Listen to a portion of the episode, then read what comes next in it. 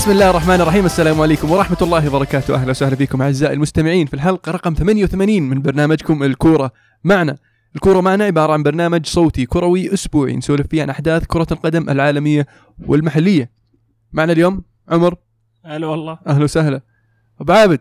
ويلكم باك الحمد لله على السلامة. شكرا شكرا. مشتاقين. الله يسلمك. والله أنا مشتاق لكم أكثر وأشكر يعني آه، كل من غرد وكل من آه، وجه لي آه، تمنيات إني أرجع للبودكاست. لأن فعلا أنا اشتقت إني أرجع أشارك معكم. عندي آراء كثيرة على الأشياء اللي صارت خلال الفترة الماضية. وإن شاء الله إن الحلقة تصير استمرار اللي كنتوا تقدمونه الفترة الماضية. ما قصرتوا الصراحة. الله يسلمك. وضيفنا اليوم سليمان. أهلا وسهلا. يلا حيه أه والله شرف لي طال عمرك إن نكون معكم أه وإن شاء الله نشارك معكم في كل شيء إن شاء الله يا إن رب شاء الله. اللي اللي وصلنا طبعا من آه، تحرياتنا عن آه، ميولك الرياضية اكتشفنا أنك برشلوني. أه برشلوني ميلاني هلالي. ما شاء الله. أبغى أبغى أعرف آه، متى بديت تشجع برشلونة؟ أنا اللي طيحني في برشلونة رسميا كان لويس فيجو لويس فيجو وزاد حبي في برشلونة يوم طلع وراح المدريد نظام نظام اللي وصلت عناد يعني. طبعا ميلان كان السبب الرئيسي كان آه، روي كوستا وباولو مالديني. أه والهلال طبعا آه، ابو يعقوب ما يبي لها كلام يعني. جميل. جميل جميل. قبل لا نبدأ بس اعتذار سريع كذا على اللي صار الحلقة اللي فاتت. في أشياء كذا ما كانت المفروض تصير وصارت. فيعني هي ما حد شاف. خلف الكواليس القصد إنك تشارك المستمعين باللي يصير. ما حد شاف. هو فعلا ما حد شاف بس في ناس سمعت نبغى نبدأ برضو بالكأس العالم. المنتخب السعودي تأهل. إلى كاس العالم بعد الفوز على اليابان 1-0 في جده اوه اوه اوه طبعا احب ابارك لكل مشجعين المنتخب السعودي وكل سعودي وكل من شجع المنتخب آه وصلنا أخيرا إلى كاس العالم بعد غياب من 2006 ف 12 سنه والله من زمان. وكمان نشكر كل اللي دعموا فعلا المنتخب السعودي من كل الجنسيات العربية. آه، في الأخير ال- الممثل اللي يطلع عن العرب يمثل الجميع بلا استثناء ودائما نساند المنتخبات العربية اللي تتاهل ونتمنى لها دائما التوفيق في بطولات زي كأس العالم. صحيح إن شاء الله والله عاد آه، في منتخبات آه، كلنا نتحمس عليها وكلنا عرب لازم نتحمس لبعض بشكل عام. بس إيش رأيكم في مستوى المباراة؟ طبعا المباراة الأولى المنتخب السعودي خسر من الإمارات في الإمارات 2-1 و- وسبب قروشة بالنسبة للمشجع السعودي وأولهم طبعا ألمو اللي تقروش وكان ناوي يروح جدة يحضر المباراة وهون صراحة. والله ما ألومك بصراحة. آه، تخسر قدام الإمارات وقدامك اليابان. يعني إيه. ما ما ظنت الواحد يقول إنه بتقدر على اليابان إذا الامارات ما قدرت عليها. بس الريكورد حقنا في الدرة في ج... أو في ملعب الجوهرة في جدة شيء استهبال. لعبنا ظهر 98 مباريات ما تعادلنا إلا مرة واحدة والباقي فوز كله. وكم مباراة لعبت مع اليابان وكم منها فزت. صح واليابان من أقوى المنتخبات اول منتخب في المجموعة اللي أعلن تأهله أول بفوزه على أستراليا في نفس الجولة اللي إحنا خسرنا منها ضد الإمارات.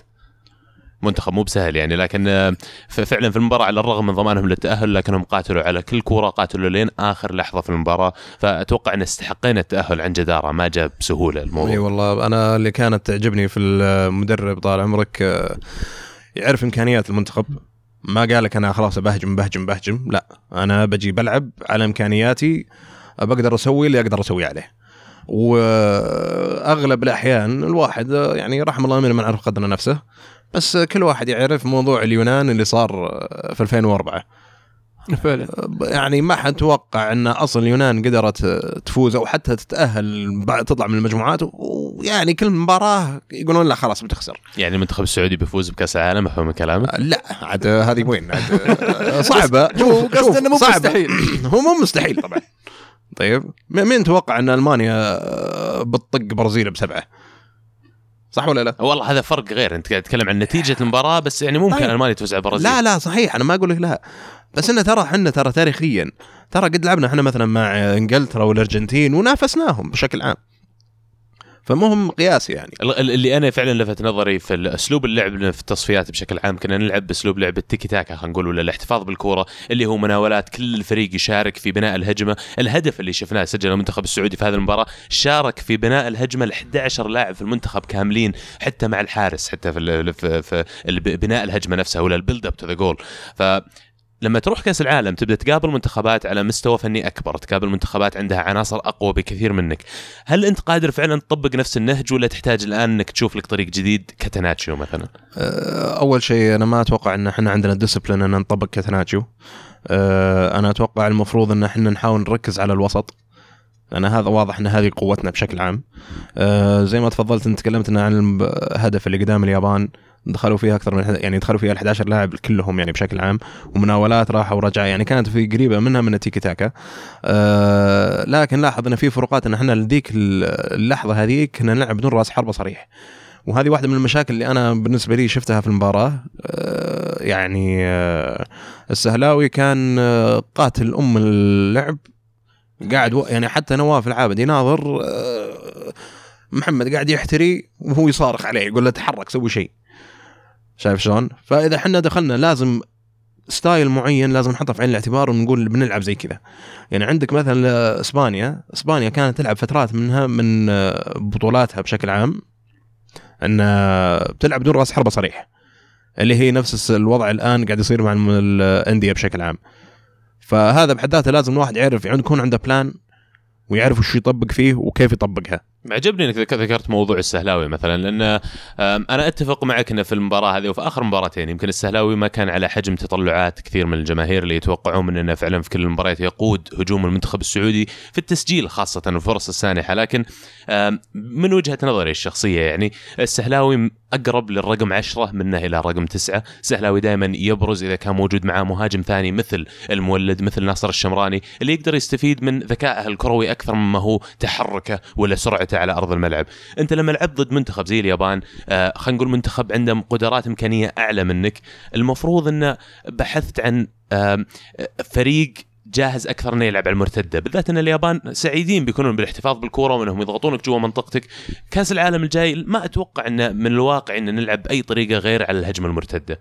فهذا هذه من الأشياء اللي راح تسبب مشاكل بالنسبة لنا. أنا أشوف وخيارات بتصير خيارات المدرب صعبة فيها. لكن الموضوع الثاني كمان الكرات الهوائية يا أخي. الكورنرز اللي كانت تجي ضدنا. بغى يجي هدفين أو ثلاث أهداف. لولا الله ثم وجود العابد على خط منطقة الجزاء. كان ترى لقمنا وطلعنا من كأس العالم. فعلا. المربيك سوى شغل كبير. مع إنه يعني خوفنا شوي في مباراة الإمارات لكن قدر في الأخير يحسم التأهل. في خوفنا شوي؟ والله شويتين بصراحه لكن في الأصوات بدأت تتهاتف بأن مهمة مربيك انتهت وحان وقت التغيير نشوف مدرب أفضل لقيادة المنتخب إلى في في بطولة كأس العالم. فايش رأيك سليمان بهذه الأفكار؟ والله أنا أقول إن شاء الله طبعا زي ما تفضلت على موضوع الكورنرات ترى إحنا فريق يعني عناصرنا مهب كبيرة. يعني إحنا لو طحنا مثلا فريق جسماني ولا قاسي من هالناحية يعني بين قوسين مثلا ألمانيا ولا هولندا نسبيا رحنا فيها. آه نعم رحنا فيها لأبعد درجة. الناس الوحيدين اللي حتى لعبنا معهم بحيث إن الكاركترستكس حقت لاعبتنا تقريبا مشابهة أو أقرب ما يشابه. كانت لإسبانيا. إسبانيا في فتره في كأس العالم اللي حضرناها آخر واحد.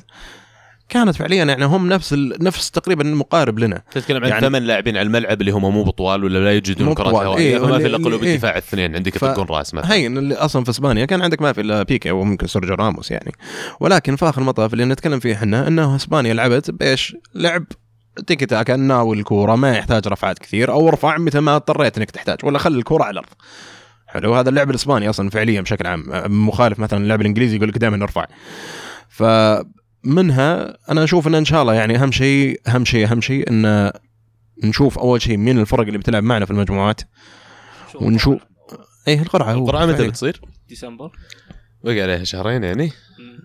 أوكي حلو. بس أنا فعلا حلو سؤالك المهند على موضوع تغيير المدرب. ترى أفضل مشاركة لنا في كأس العالم كانت في 94 اللي هي السنة اللي أقلنا المدرب بعد تأهلنا لكأس العالم. طبعا صارت هي خلاف كان ذاك الوقت بيننا وبين المدرب والظاهر على على إثر شيء يعني راح يطول فيه الكلام كثير لو ذكرناه. لكن زبدة الكلام ان شلنا المدرب. مدرب جديد دربنا في كأس العالم واحد ما كان له مع الفريق إلا ثلاثة أو أربع أسابيع يمكن بس في المعسكر اللي قبل كأس العالم على طول وشفنا نتائجه عليه. عشان كذا ما أحس انه وجهة نظرك شاطحة كثير يا المهند لما كالدرون طيب 2006 نفس الفكرة. وبعدين في نقطة مهمة لازم تحطها في عين الاعتبار. شوف العناصر اللي كانت عندك 94 وشوف العناصر اللي عندك إياها الآن أو في وقت اللي تكلم عنها آه، مهند. وزعلني شيء ثاني يا أخي المنتخب. ما كان اللاعبين كلهم أحسهم يقاتلون على الكورة على كل كورة إنه يركضون لين آخر قطرة عرق لين آخر قطرة دم. حسيت شوي كنا الموضوع ماخذينه كاجوال عادي نتأهل ما نتأهل. لو أذكركم منتخب أيسلندا اليورو الأخير ليش طلعوا؟ ما عندهم إلا 300 لاعب محترف داخل أيسلندا. منتخبهم almost وصل ال semi final حق ال- اليورو اليوروبا كاب اليورو حق والله مباراتهم قدام إنجلترا شيء جميل. بالضبط مم. ليش؟ لأن كلهم يقاتلون يبغون يوصلون للهدف هذا. فانا كنت كان بودي إني أشوف أكثر قتالية على الكرة من جميع لاعبين المنتخب بلا استثناء على أن الموضوع فعلا يليق بحدث مثل كأس العالم اللي بس وجودك آه، ضمن 32 منتخب يكفيك شرف في تاريخك كلاعب يعني. أهم شيء بالنسبة لي إن ال- ال- المنتخب ما يروح لمجرد المشاركة زي الآخر بطولتين. وان شاء الله انه يحاولون يسوون يسوون شيء يسجلون أسمهم في التاريخ على الأقل تأهل مثلا للدور 16 آه، أو يعني شيء يخلينا نتذكر. إحنا شاركنا أربع بطولات ما زلنا نتذكر 94 بس غيرها يعني غير 94 الثمانية حقت ألمانيا. 94 وثلاث ارباع الشعب ترى ما عاصر كأس العالم 94 فأنت تتكلم الآن عن جيل جديد تماما هو اللي يعاصر المنتخب السعودي هو اللي يعاصر وجوده في كأس العالم. الآن في تاريخ جديد ينكتب آه وللأسف إنه ما عندنا مدرب سعودي آه فعلا قادر إنه يستلم مهمة زي كذا. لأن أنا أشوف هذا اللي ينقصنا يمكن عشان يوصلنا للخطوة القادمة. جميل. نبدأ ندخل أجل في الدوريات وعودة ال- الكرة للأندية. بعد نهاية ال international break ونبدأ في الدوري الإسباني. آه، بسم الله الرحمن الرحيم. أول شيء آه، في مباريات كبيرة صارت وأحداث كبيرة صارت. آه، أول شيء مباراة أتلتيكو مدريد مع فالنسيا كانت جميلة إلى ابعد درجة. ومباراة ريال مدريد الأخيرة كانت برضو جميلة. تعادل واحد واحد. فعلا. مباراة ريال مدريد وليفانتي ما دامنا وصلنا لها. اللي الشيء اللي سواه زيدان. بصراحة يعني شيء شيء شيء زاحف صراحة. جيد. أنا عجبني بس إنه يعني أشوف إنه بالغ شوي في التدوير اللعيبة. لا لأنه لازم بدأ- لازم لازم هو أنا عارف إنه لازم تدوير. أنا عارف إنه لازم بس إنه شوي بالغ في في التدوير وش اللي يعني. ما عجبك؟ آه أنا بقول لك اللي عجبني. أول شيء عجبني مشاركة يورنتي. يورنتي بعد إعارته الموسم الماضي أبدع واستحق إنه يشارك مع ريال مدريد و- وفرصة إنك تلعبه في هذه المباراة. آه خاصة إنك تلعب ضد في أرضك آه ضد فريق زي ليفانتي. لكن مشاركة آه هرنانديز آه كوسط يسار بدل يعني خارج مركزه هو ظهير يسار ومشاركة آه مارسيلو برضو وعدم إشراك بيل. في مباراة صح إنه بعد ال international break بعد توقف مشاركة الدولية تحتاج تدور شوي وعندك مباراة Champions League جاية بس مباراة ال Champions League الجاية برضو ضد أبويل في البرنابيو. ف يعني على الأقل تبغى تري- تريح آه، مارسيلو اللي جاي من البرازيل ولعب هرنانديز ظهير يسار وخل بيل يلعب قدام بحيث إنه يخفف الضغوط الهجومية على بنزيما اللي كان آه، كان يلعب قدام وراه أسينسيو وفاسكيز وهرنانديز. يعني قليلين خبرة. آه، صح إنه مواهب طيبة لكن عندك يعني ملعب لي ظهير يسار في الجناح الأيسر. و ويعني لو شفت المباراة مارسيلو هو اللي كان فعليا جناح يسار. لأنه كان يتقدم ويرجع يغطي وراه هرنانديز. فطيب يعني طيب لعب بيل حاول إنك تحسن المباراة من بدري تخلصها من بدري أساس إنك تبدأ تريح لعيبة وتشارك بتشارك باللعيبة الثانيين اللي تبغى تعطيهم الفرصة. بالذات إن رونالدو مو قاعد يلعب فأنت لو لعبت بيل مثلا من البداية ما عندك مشكلة تجهده شوي على ما يرجع رونالدو يصير عندك ورونالدو راح. يشارك في ال Champions League لأنه موقوف في الدوري فقط. فعجيب عجيب خياراته. وبنزيما إصابته بعد راح تحط الريال في مأزق. هذه كم أربع ست أسابيع بيكون آه، غرفة المصابين. و- يعني أتوقع أقل من ست أسابيع يعني بس إصابة في الركبة. ممكن تتراوح من بين أربع بعدين ردا على بي على موضوع بيل. أول شيء بيل تاريخيا إصاباته كثيرة. فهذا هو لازم إنك تهتم فيه بقدر ما تقدر عليه. وبذ... وبالذات كون إن يعني كريستيانو الآن كبر في العمر وحتى الحين خلاص يعني حتى. زيدان أقنعه إنه ما بيلعب ترى مباريات كثيرة وبتصير بالذات إنك بتصير more of number 9 من لما تكون آه، أنت ال... والله الجناح وبكلش بيجي من طرفك فلازم يحطون بيل هو ال next person in line على أساس هو اللي يمسك الموضوع بس لازم الاهتمام فيه يعني حتى لو تلاحظون انه أصلا من يوم جاء من آه، توتنهام جسديا تغير 180 درجة. كان هو يوم كان في توتنهام كان سريع وكان نحيف وكان والحين آه، يلا من اللي عضل وسوي ويلا ترى في آه، نفس اللي سووها مع كريستيانو أو الكريستيانو سواها بنفسه في آه، مانشستر يونايتد. بس تحس بيل عنده الإمكانيات خلينا نقول مو بالجسديه العقلية إنه يقدر يلعب في مركز رقم تسعة لأن لو تتذكرون آخر موسم له في توتنهام اللي لعب فيه بشكل آه، مركزي خلينا نقول ولا سنترال في نص الملعب كان يلعب ك خلينا نقول false nine ولا هو رقم تسعة ال- الوهمي. كان يلعبها بطريقة مختلفة كان يلعبها بفريق ما يعتمد على مسك الكورة زي طريقة آه، ريال مدريد اللي يلعبونها الحين. ف أتوقع إن بنزيما كخيار يمكن أفضل من بيل كالاعتماد عليه كرقم تسعة. آه، بالذات إنك تخسر الجهد حقه على الاطراف قال لك المهند إنه قاعد يلعب ثيو هرنانديز على الطرف في وجود بيل. فعلا وحتى يوم اصيب أصيب آه، بنزيما ما كان عنده الخيار اللاعب المهاجم اللي ممكن يحل مكان بنزيما فاضطر انه يلعب آه، بيل كمهاجم. وما ما هذا عجزت اللي أفهم بصراحه من اللي سواه زيدان لكن في الأخير تعادل صح إنه تعادلين متتاليين في البرنابيو وخسارة كبيرة لكن ما زلنا بداية الدوري والريال عنده الفرصة الكبيرة إنه يعوض. بس هذا المشكلة في الدوري الإسباني ترى إن كل الدوريات صح كل مباراة هي فقط ثلاث نقاط. يعني حتى لو ضيعتها مو معناته إنك ضيعت الدوري لكن اللي قاعدين نشوفه خلال الخمس أو سبع أو ثمان سنوات الأخيرة في الليغا بالذات إن الفرق بين الأول والثاني مرات يوصل إلى نقطة ولا نقطتين. فقد تكون هذه التعادلين ورا بعض الآن فتحت بينك و- وبين برشلونة أربع نقاط قد تكون القشة اللي تقسم ظهرك في نهاية الموسم. وقبل 10 سنين كان فرق آه، المواجهات. صح. كانت بين ريال مدريد وبرشلونة في أيام 2007 أيوه. إيه، أتذكرها. فهي نعم كلامك صحيح انه من ناحية إن كل مباراة مهمة جدا في الدوري الإسباني. آه، مو بقوة في الدوري بقدر ما هي قوة آه، الفريقين اللي أصلا ينافسون على البطولة. وإذا جاك فريق فاز بالدوري يعني غير هذول الاثنين أنا أرفع له القبعة ومنهم أتلتيكو مدريد أو أي واحد ينافس عليها بشكل عام. أنا أشوف إنه آه، يعني آه، شيء صعب يصير بصراحه طيب آه، بالنسبة لمدريد هل هم آه، غلطوا يوم إنهم يطلعون ماريانو ومراتا؟ أكيد غلط كبير بصراحه لأن شالوا مهاجمين وعندهم مهاجم يعني مو هو مو هو قاعد يرضي الجماهير ولا هو قاعد يهدف بطريقة والله تخل- تخليك تنافس. آه، بالشكل ال- المطلوب خاصة بغياب رونالدو. ف ولا جابوا البديل حتى. ما مراته معلش أنا أختلف معك في الموضوع هذا كان لازم ينباع مراته طيب أو- أو اللي اللي راح اعاره لليون ما أتوقع إنه راح يكون فعلا البديل اللي قادر إنه يحل محل بنزيما ولا رونالدو ولا بيل كشكل أساسي وفعلا يقدر إنه يقود خط هجوم ريال مدريد تحتاج مهاجم تحتاج ثاني. بديل. لازم عندك مهاجم في الدكة أنا أكيد. ما أقول لك إن اللاعب راح يخلي يخلي بنزيما في الدكة مستحيل هذا أتوقع كلنا عرف إنه مستحيل لو تجيب إن شاء الله أحسن مهاجم في العالم تحطه مع ريال مدريد راح يتكي في الدكه ما دام بنزيما موجود. ترى مو بشرط إن أنت لما تلعب آه، لازم يكون عندك رأس حربة. صحيح. يعني ترى في الوضع الحالي يعني أنتم لو تلاحظون في أيام التسعينات كانوا يلعبون 4 4 2 لأغلبية الفرق.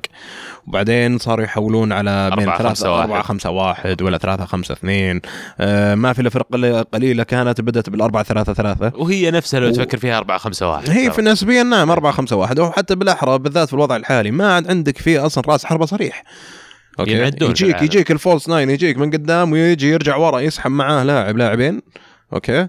ويجيك الأجنحة يدخلون. هذا صارت 4 6 0 مو ب 4 5 1 ولا 4 3 3 ولا آه، ففكرة إن الرأس حربة صريح يعني حتى لو الحين أجي أسألك هل مثلا الحين تذكر في بالك رؤوس حربة تقول إن والله هذا رأس حربة بيكون تاريخي؟ ما أنت بملاقي مثلا زي أيام أول مع رونالدو ولا فيليبو إنزاجي ولا كريستيان فييري ولا فان نيستلروي ولا تيري هنري. ما عاد فيه يعني آه، لعيبة صريحين كذا poachers الحين. وللأسف الشديد انه لا عاد فيه poachers ولا عاد فيه آه، trequartista صريح. trequartista هذا الموضوع الحين أتوقع بدأ يتلاشى بدا بدأ يطلع لاعب فكرة لاعب جديد غير آه، الحين الحين بدا بدأ الأكثر اللاعب اللي آه، اللي يجيك لاعب الوسط اللي يصلح الأهداف أو يصلح الحركة بشكل عام من من ورا امثال تشافي بيرلو. فيدال. اللي هو ما تبي تسميها رقم 10 تبي تسميه جديد يعني ولا رقم ستة. أنا أشوف إنه رقم ستة أنسب يعني. اللي, اللي اللي يقال إنه أو الدارج إنه آخر رقم عشرة صريح اللي هو كان آه، ريكيلمي ريكيلمي إيه. آه هذا آخر واحد من من لعيبة رقم 10 الحين صار في رقم 10 جديد تطور وصار الموضوع آه أعمق شوي من خيم من خيم آه، من حيث المركز. ما عاد صار يلعب يعني رقم 10 كخلف المهاجم. مع انه في لسه لاعبين يلعبون في دائما أيوة، نتكلم إن عندك- المركز هذا انقرض لأن زي ما قلت في لاعبين شوف حتى مو قاعد يمشي حالهم كثير منهم ليش؟ لأن أفضل مركز له هو مركز الرقم 10 اللي ورا المهاجمين، أتكلم عن اوزل، أتكلم عن خامس رودريغيز، أتكلم عن لاعبين كانوا مع أندية كبيرة وما حد يختلف على كمية التالنت ولا الموهبة اللي موجودة عندهم، لكن لأنهم يلعبون في مركز انقرض قاعدين يواجهون صعوبات كثيرة في التأقلم مع فرقهم آه، ويظهرون كل اللي عندهم. بس لكن مع كذا مع كل اللي قلناه زيدان من أفضل المدربين حاليا اللي موجودين في الساحة وإذا كان في أحد قادر إنه ينتج شيء جديد ويبتكر شيء جديد في الخطط في التكتيكات في أسلوب لعب الفريق على الملعب فهو زيدان. ولو كان في فريق آه، عنده المرونة والقابلية إنه فعلا يطبق أي تكتيك ينرمى عليه حاليا فأتوقع هو ريال مدريد. ريال مدريد عنده فلكسبيتي مو طبيعي وبالذات كون الاهتمام على اللعيبة الصغار وأنا أختلف من ناحية إن المباراه قدام ليفانتي لازم يلعب ناس جداد أو صغار آه، يحاول يطلعهم من مراكزهم آه، ترى في لعيبة كثار كانوا مراكزهم شغلة وبعدين طلعوا أسطورة من مركز ثاني نفس بيل بيل ترى كان. بيل بيل ظهير ايسر صار جناح آه، عندك آه، بيرلو بيرلو ترى أساسا صانع لعب يوم كان في إنتر ميلان جناح الظاهر بيرلو لا. كان صانع لعب كان في إنتر. ميلان كان. صانع لعب إيه. جاء يوم راح الميلان جاء أنشيلوتي قال له لا أرجع ورا. regista okay. فعلى هالموال عندك مثلا زي تيري هنري. تيري هنري جناح. وحط راس حربة وشبك. ماركيز لاعب برشلونة. آه، المكسيكي. المكسيكي. هذاك مو يعني مقياس. ريكارد ريكارد لا، يعني غير مركزه لا لا مو. مو مو مو مقياس يعني إذا تبي إذا تبي أقرب ما الموضوع هذا عندك ماسكرانو يروح ماسكرانو. يحولونه من محور إلى قلب دفاع هذا ممكن آه عندك مثلا اللي فيه تغيير جذري مركز العكس ترى من قلب دفاع إلى محور اي بس إنه أول شيء أنت قاعد تتكلم عن مركز إنه مو هو أصلا اللاعب اللي أنا أعتبره ترى خرافي اللي أنت قاعد- كأنك بس. برضو اللاعب تحسن وتغير تغير آه، مدى أهميته للفريق برشلونة في ذيك الفترة هو أنا أشوف إنه بت بلاير كان يعني آه، نظام قطع غيار ترى في ذيك الفترة وبالذات مثلا لما أجي اعطيت أطرح لك أسامي يعني أنت ما ما أدري إذا أحد يذكر ترى نهائي 2006 برشلونة ومدري وأرسنال آه. اوليجير ظهير أيمن اوليجير ظهير أيمن وصنع هدف المباراة الوحيدة اللي ما نكبهم سجل own goal عرفت؟ قرر يسترجل ضدنا.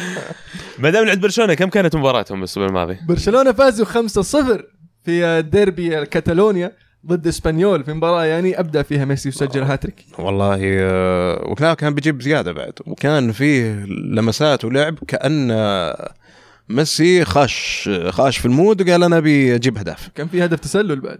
عاد كاشف، واقف يستنى الكرة. عاد من ناحية مواضيع آه، أهداف التسلل آه، تسأل لجنة كل- الحكام يا المو هذا توجه سؤالك كل, الحكام كل فريق كل فريق آه، يمشي معاه مواضيع التسل- التسلل وأغلاط تحكيمية وأحيانا يصير ضدك. صحيح. okay. بس اللي عليه الكلام هدف تسلل واحد وأنت عندك خمسة. إيه، بالضبط، ما اللي فرق. فارقة يعني. ما فرقت إيه. حلو. ولا كأن في مشاكل في برشلونة. كان خلال الأسبوع الماضي واللي قبله من خلينا نقول من طلع نيمار من برشلونة. ما دام ما كنت معكم خلال الفترة هذيك. وبرشلونة حسينا أنهم دخلوا في دوامة الانهيار شوي خاصة عقب الكلاسيكو في مباراتين ال- ال- السوبر. اللي فعلا بين الفرق بينهم وبين ريال مدريد. لكن خلال الأسبوعين الماضيات فعلا برشلونة قدر إنه يقدم نتائج كويسة قدر إنه يوقف على رجليه خلينا نقول. آه، توه بدري.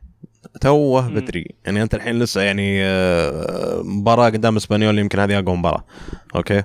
وكونك بداية الدوري لسه ما بعد شفت الرتم ما بعد شفت الوضع. يعني الحين عندك ديلوفيو لعب أنا أشوف إنه كان كويس بس مو هو باللاعب اللي يقول لك أنا والله هذا خلاص أنا مرتاح له. ديلوفيو على الطريق كان كان يلعب وقايلين له تبغى تنجح مع برشلونة عط ميسي الكورة. في حالتين وصل عند المرمى يدور يدور ميسي يرجعها ورا. يا أخي شتم لا لا لا لا معليش. لا هذه هذه هذه كل لاعب جاء في برشلونة في آخر تقريبا ثمان سنين كان هذا هذا هذا القاعدة. إيه. وشوف ميسي إذا فا- فاتح وصل له الكورة. حلو. في لاعيبة أسلكوا مع الموضوع. هذا في لاعيبة ما أسلكوا. عاندوا وانكرشوا. أيوه. فهو عرف الوصف. عرفنا عارفين عارفين طبعا منهم يعني آه، يعني في ناس بعضهم حتى خشومهم كبيرة بزيادة. آه، لكن عاد على هالموضوع إنه يدور شيء طبيعي. بعدين أنت لما يكون عندك لاعب زي ميسي مثلا أنت بتقعد تدوره. إي بس انت أنت واصل جيتك العرضية والباب على يمينك وميسي على يسارك. شفتها في الباب اللي تعطيها ميسي على ورا؟ خلاص في الباب. تعطي مس شفت؟ جاء رجعها لميسي. بس بعد. قعد في المدافع ورجعت له. تحس بشهادة في الباب؟ لا ديور. ورجعها لميسي. وين ميسي؟ إيش قاعد تسوي يا أخي؟ حطها بالجول. لا بس يا أخي ال- الانتقالات اللي سووها أنا بما إني ما تكلمت عن الموضوع عادي بفتح من جديد الانتقالات اللي سووها برشلونة خلال السنتين ثلاث سنوات الماضية لتعويض بعض اللاعبين اللي كانوا يطلعون من عندهم أنا بالنسبة لي ما كانت على حجم التطلعات. آه، أوسمان ديمبيلي لاعب ممتاز ورائع يعني وبس إنه 150 مليون ولا 140 مليون على لاعب risk كبير. آه، بالذات إنه طلع من عندك واحد من أفضل المهاجمين في العالم. نيمار أنا بالنسبة لي من أفضل ثلاث مهاجمين ولا أربع مهاجمين في العالم حاليا.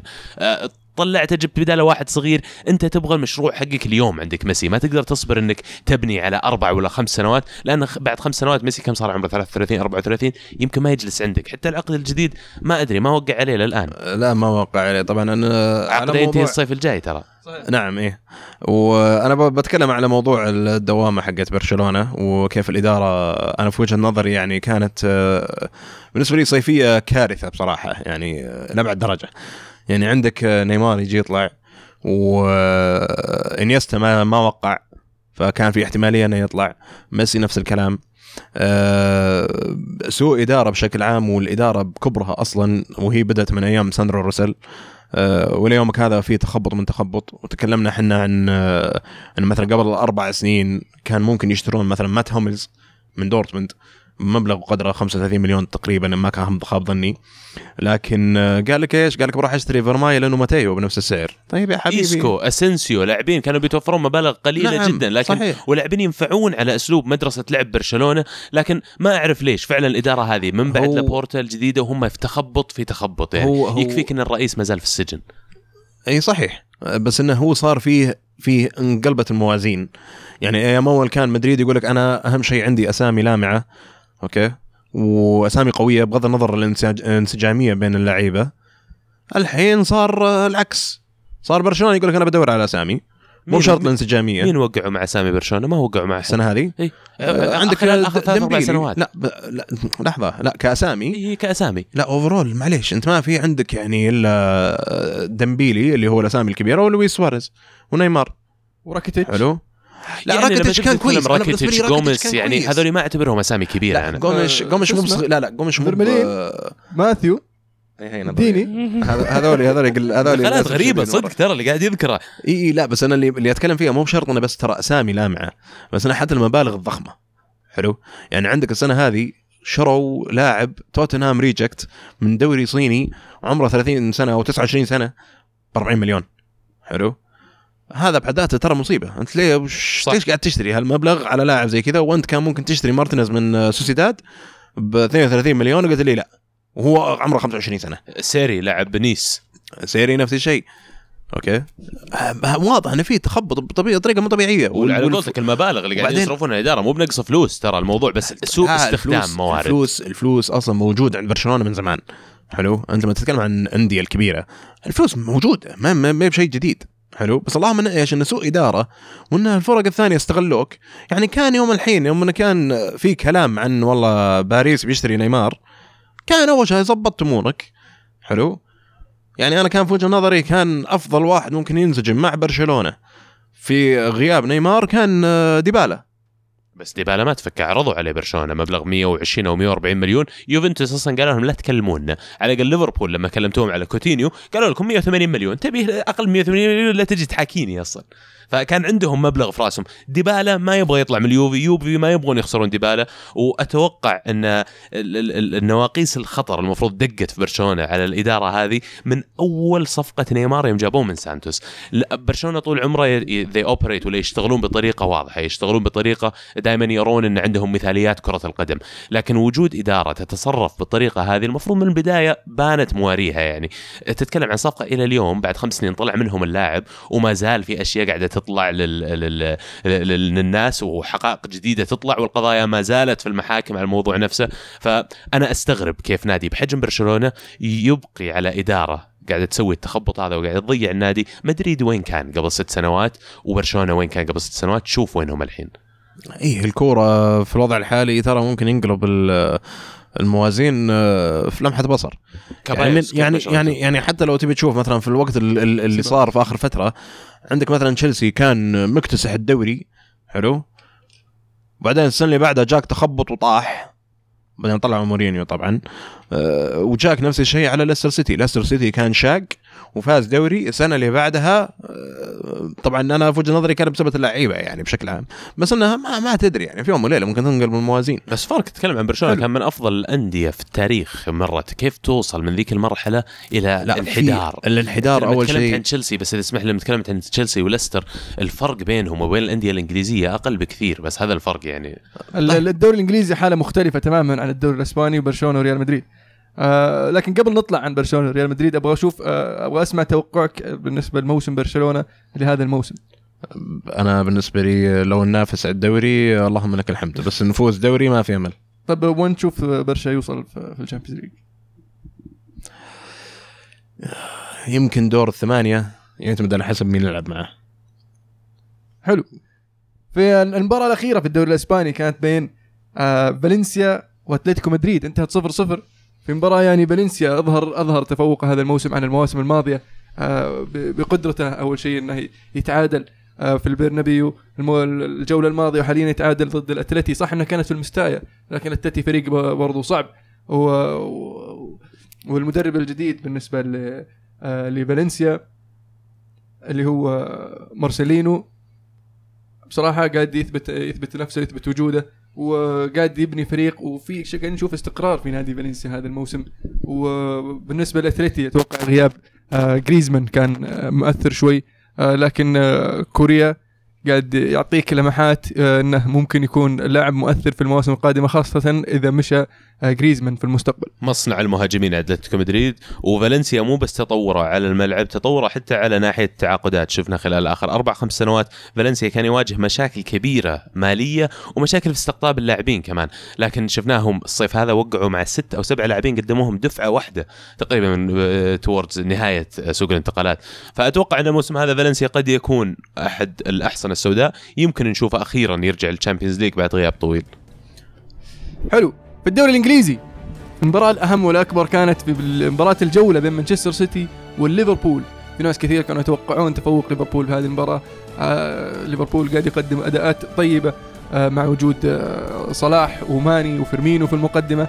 آه وبالنسبة للسيتي الصفقات الجديدة ال- الأجنحة اللي ما تخلص عندهم. وعودة أجويرو للتشكيلة. 200 ومشاركة مليون الدفاع. واخوان جيزس برضو. والغائب الأكبر عن المواجهة هذه كان كوتينيو بعد ما انتهى فيلم حقه الصيفي انتقال لبرشلونه اللي ما نجح في الأخير. آه شفنا آه كلوب فضل إنه يستغني عنه في التشكيلة ما وداه معه حتى المانشستر. يمكن لأن اللاعب غير جاهز هو قال أنا كان عندي حوار مفيد وبناء كان مع اللاعب. لكن أنا فضلت إنه لأن اللاعب ما كان مشارك خلال التمرينات الفترة الماضية إني أستغني عنه في ظل وجود اللاعبين اللي اجهز بدنيا لكن اللي ضيع المباراة على ليفربول أنا أشوف يمكن قرار ماني الأرعن إنه فعلا. يتدخل على الكرة بالطريقة اللي فيها. انتهت 5-0 لمانشستر سيتي آه تقدم آه السيتي عن طريق اجويرو في في في, الشوط في الشوط الأول. الأول في الدقيقة 24 و بعدها في الدقيقة 35 بعد 15 دقائق آه، ال- ال- حالة الطرد اللي كانت مخيفة بصراحة بالنسبة لماني خش برجله في وجه الحارس وطرد صحيح ما فيها واحد اثنين. إدرسون مسكين كان قاعد يقدم أداء ممتاز صراحة مع السيتي. وأتمنى له العودة العاجلة يعني لأن فعلا راح يكون إضافة كبيرة للسيتي هذا الموسم. لكن بالنسبة لي أنا ترى انتهت المباراه 1-0 ل- لمانشستر سيتي. لأن بعد الطرد حق ليفربول حق ماني خلاص ليفربول انتهى الموضوع بالضبط. لأن أسلوب لعبهم أسلوب اللي كان يسميه كلوب هذا ال heavy metal football ولا كرة القدم اللي تعتمد على الضغط العالي طول الوقت أهم لاعب عندهم في التشكيلة مو كوتينيو مو فيرمينيو مو صلاح هو ماني. لأن ال ال ال ال الخيارات اللي يقدمها لك هجوميا ال ال الضغط اللي يسويه على مدافعين الفريق وخط آه وسط الدفاعي الفريق اللي ضدك شيء ما يمديك تعوضه بأي لاعب آخر. وال energy حقه indispensable بصراحة. يعني هذا شيء تحتاجه. عندك اللعيبة اللي يجيك حرك ولا اللي لما يجيك لاعب حرك بشكل عام هذا يزعزع الفريق اللي قدامك. زي كانتي هو كانتي الهجوم ترى. بالنسبة لي ماني هو كانتي الهجوم. أنا عن- عندي مشكلة مع كانتي آه، مع عفوا ماني. أه وبرضه صلاح. أه مباراة زي هذه الأطراف لازم يرجعون يدافعون. ما شفناهم يرجعون ابدا في المباراة هذه خاصة في الشوط- الأول يعني تش- تشوف في فراغات في السيتي وفي ليفربول. الدفاع ما في أي protection لهم لا المحاور ولا ال- ال- الأجنحة يعني من الجهتين برضو. المشكلة المشكلة اللعيبة يعني أصلا دفاع ليفربول بحد ذاته ترى ضعيف. مو بأنه بس عشان والله الأجنحة ما رجعوا. لا الأجنحة يرجعون في حال إنه والله support مو هو بالخط الدفاعي الأساسي. إي بس لو؟ تشوف كايل ووكر آه، كان كان مجنح ما حد قاعد يضغط عليه. صح الحاله الظهير آه،. مورينو موري- هو مورينو اسمه؟ مورينو. مورينو. هو اللي كان قاعد يضغط عليه فينفتح ال ال ال ال الأطراف. السيتي آه، بيصير بالحالهم. لا- يعني قدامه ما, ما في إلا قلب دفاع يعني. وفعلا والليفر بانت يعني آه، مشاكله الدفاعية خاصة بعد الطرد في هذه المباراة أنه ما دعم. الغريب مشاركة كلافان كلافان يعني من الموسم الماضي ما هو قاعد يثبت إنه لاعب يستحق يلعب في نادي زي ليفربول. والمباراة هذه يعني أشوف إنه مفروض ما عاد يعتمد عليه ولازم يلقى له حل في January قبل ما تفرط السبحة ويخسر ال- ال- الموسم اللي كان آه، اللي اللي ما زال جمهور الليفر آه، يأمل عليه الكثير. الليفر ما زال عنده الفرصة المنافسة على الدوري و... و... وعلى الأقل إنه إيش يقدر يوصل لل Champions League يتأهل top four. من ال top four هذا الموسم. ولازم نحكي عن السيتي بعد يا أخي. السيتي الانتقالات اللي سووها خلال الصيف هذا عجبتني من ناحية إنه فعلا وقعوا مع اللاعبين اللي كانوا محتاجين لهم. ال new look حق السيتي رائع جدا. عندهم مدرب قادر فعلا ي- يخلق التوليفة المناسبة بين اللاعبين. يا عمي يتكلم عن خط هجوم مكون من اجويرو وجيسوس. وراهم صناع لعب زي برناردو سيلفا زي سيلفا الأسباني زي دي بروين اللي حاليا قاعد يقدم أداء يعني شفت واحد من ال- الأسئلة اللي بتجينا بعد شوي انه واحد من أفضل صناع اللعب في العالم اليوم وفعلا أتفق مع الكلام هذا ذكاء على الملعب يا أخي ذكاء كيف لما يروح على الطرف كيف يرجع كل cross قاعد يسويها كل عكسية على آه، جوا منطقة الجزاء قاعدة تصير خطرة. قاعدين عندك لاعبين مثل جيسوس قادر يطق راس ليش؟ لأن الدليفري ولا لأن آه، حطت الكورة من دي بروين قاعدة تجي بالمليمتر عند اللاعب. لاعب فعلا هم آه، يعني محظوظين إنه يكون عندهم. إذا لاعب مثل ستيرلينج مو قادر يلاقي مكان يلعب تشكيلة زي كذا. يعني أهنيهم على الست لاعبين اللي عندهم قدام. ستيرلينج وساني وبرناردو سيلفا يعني في الدكة. وش ساني الحالة يا عمي هذا يجيب ساني برناردو دخل سيلفا لي رجل سجل هدفين. هو يعني هدف 1 2 على اليسار مع مندي على طاري مندي. مندي قاعد يسوي أداء بصراحه في المباراتين الأخيرات قاعد يثبت أهميته للنادي وقاعد يسوي الفرق بصراحة في في في الظهير الأيسر. آه، في مساندة الهجوم وفي تغطيته الدفاعية آه، لاعب بصراحة يعني آه، أشوف إنه لقطة. أنا بالنسبة لي آه، صح إن عند مانشستر سيتي fire power مو طبيعي آه، لكن أنا دائما دايم دايم دايم لما تشوف الفرق الناجحة عندك من أهم العناصر اللي لازم يغطونها عشان ينجح الفريق اللي هو المحاور. أنا أتوقع السنة هذه رجعت جندوجان هذه اللي بتساعد الفريق. صح إنه ما لعب المباراة لكن آه، أنت عندك موسم طويل وعلى كلام على كلام ان ليفربول عنده أمل إنه يقدر يضبط الأمور على الدوري. تو الناس ترى يا جماعة يعني آه، الموسم تو بادي. وعندك أمثلة كثيرة مثلا عندك مثلا مانشستر يونايتد. تاريخيا ترى ما كان يشد الحيل إلا النص الثاني أصلا. فالنص الأول أنت الحين توك أصلا توك راجع. وعندك مع الفيفا week آه، ال internationals اللي جاتك. هذه كلها ترى تكسر آه، في الرتم عندك في الفريق. بس أنت متى يبدأ الفعلي؟ يبدأ الفعلي من نوفمبر ديسمبر.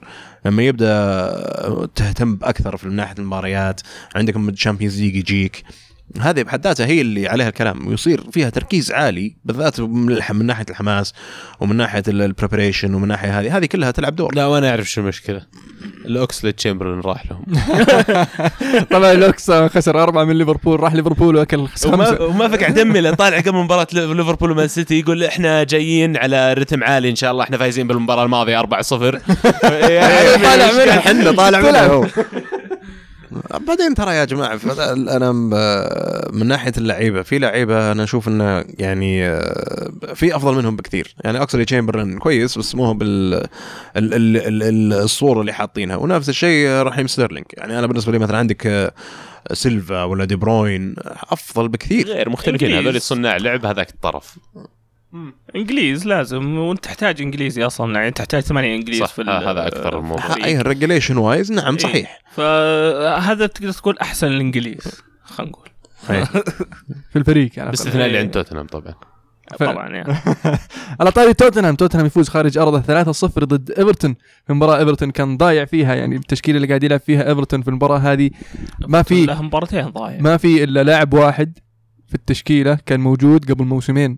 الباقيين كلهم يا الصيف اللي راح يا الصيف هذا. فالفريق ما زال جديد ما فيه تأقلم ولا فيه ال- ال- ال- ال- المهاجم اللي اللي يغطي غياب آه لوكاكو. آه لكن ال- ال- الأهم بالنسبة لي هو عودة هاري كين للتهديف. وأخيرا. جاب لي نقاط في في ال fantasy. ففعلا مشكلته في أوغست المرة الجاية الموسم الجاي يا شباب اللي آه، يختار تشكيلة لا تحط هاري كين إلا لما يخلص أوغست. ما, ما يعرف إلا وقت. فعلا هذا ثالث موسم له على التوالي ولا هدف في أوغست. ولا هدف. ويقول لك طبعا الآن كسر رقم قياسي جديد آه، هاري كين اللي هو ظاهر أسرع لاعب في البريمير ليج إنه يوصل ل 100 هدف. أي في تا- 169 مباراة. أي. كان كان حامل اللقب قبل تيري اونري وجاء الآن كين على الرغم من أسابيع آه، شهور أوغست اللي كانت تمر عليه بدون ما يسجل فيها. قدر إنه فعلا يكسر النحس أخيرا ويسجل في المباراة هذه هدفين تعدى فيها تيري اونري أرسنال يفوز 3-0 ضد بورموث في مباراة أبدع فيها آه، داني بوي ويلبك سجل هدفين وعودة لاكازي للتشكيلة سجل فيها هدف آه، ال- ال- ال- ال- الأرسنال آه، على ما يبدو رجع لمستواه المعهود آه، كان أتوقع يحتاج هذه المباراة آه، عقب ال- الجولتين اللي قبل و لو تقارن بعد آه، مباراتهم هذه مع مباراتهم السنة اللي راحت آه، قدام بورنموث برضو آه، ثلاثة ثلاثة ما خاب ظني؟ كانت السنة اللي راحت؟ إيه إذا ما كنت غلطان. اي بس شوف أنت فعلا قلت عاد للشيء المعهود. هذا الشيء اللي عهدناه من أرسنال دائما اللي هو تفوز على الفرق الصغيرة. لكن مو بهذا اللي يحسم لك الدوري في نهاية الموسم. لازم ان إنت آه، تحاول تحصد بعض النقاط من الفرق اللي تنافسك كمان على الدوري. آه، المباراة هذه اللي, اللي أهم فيها زي ما قلت رجعت لاكازي وحتى كولاسيناتش لل- للتشكيلة اللي هم تخلى عنهم فينجر في المباراة الماضية لأسباب غريبة ضد ليفربول بالنسبة لي. آه، لعبت لاكازي في المباراة الأولى وسجل من أول لمسة له في الكره في البريمير ليج. ليش ما تلعب المباراة اللي بعدها؟ حاليا من وجهة نظري أنا في البريمير ليج من ناحية finishing فقط لو أحسبها كالقدرة على وضع الكره في الشب في شباك المرمى يعني يمكن هو أفضل واحد حاليا موجود في البريمير ليج. أه، والله قلت لك وجهة نظر شخصية قد تكون يعني أنا ما أتكلم كمهاجم بشكل عام لكن أتكلم في القدرة على ال finishing الهدف حقه كان finish رائع يعني لما تجيك الكورة وأنت مهاجم كيف تعرف علامة المهاجم؟ إذا جتها الفرصة جتها نص الفرصة ما يخاف يشوت يشوت عادي لأنه واثق من قدرته إنه يسجل. فإحنا فعلا محتاجين النوعيه هذه من اللاعب ال poacher اللي حكيت عنه قبل اللي قادر إنه يلحق آه ال- الكورة لين آخر متر في المرمى فعلا ويسجلها. كمان عجبني استغناءه عن آه الكسيس سانشيز بداية المباراة. نزلوا النتيجة 3-0 باقي 15 دقيقة. تبي تلعب؟ انزل ورني إيش تقدر تسوي. لعبت 90 ضد لعبت 60 دقيقة ضد ليفربول ما سويت شيء. آه تكي دكه مع جرو والله لا يهينك بس آه، إنه يكون عندك في الدكة سانشيز وجرو آه هذا شيء ما هو يحسب يحسب للأرسنال وارسن فينجر برضو. صح وأنا ما تكلمت عن موضوع سانشيز ترى أنا كنت في إجازة على الموضوع هذا.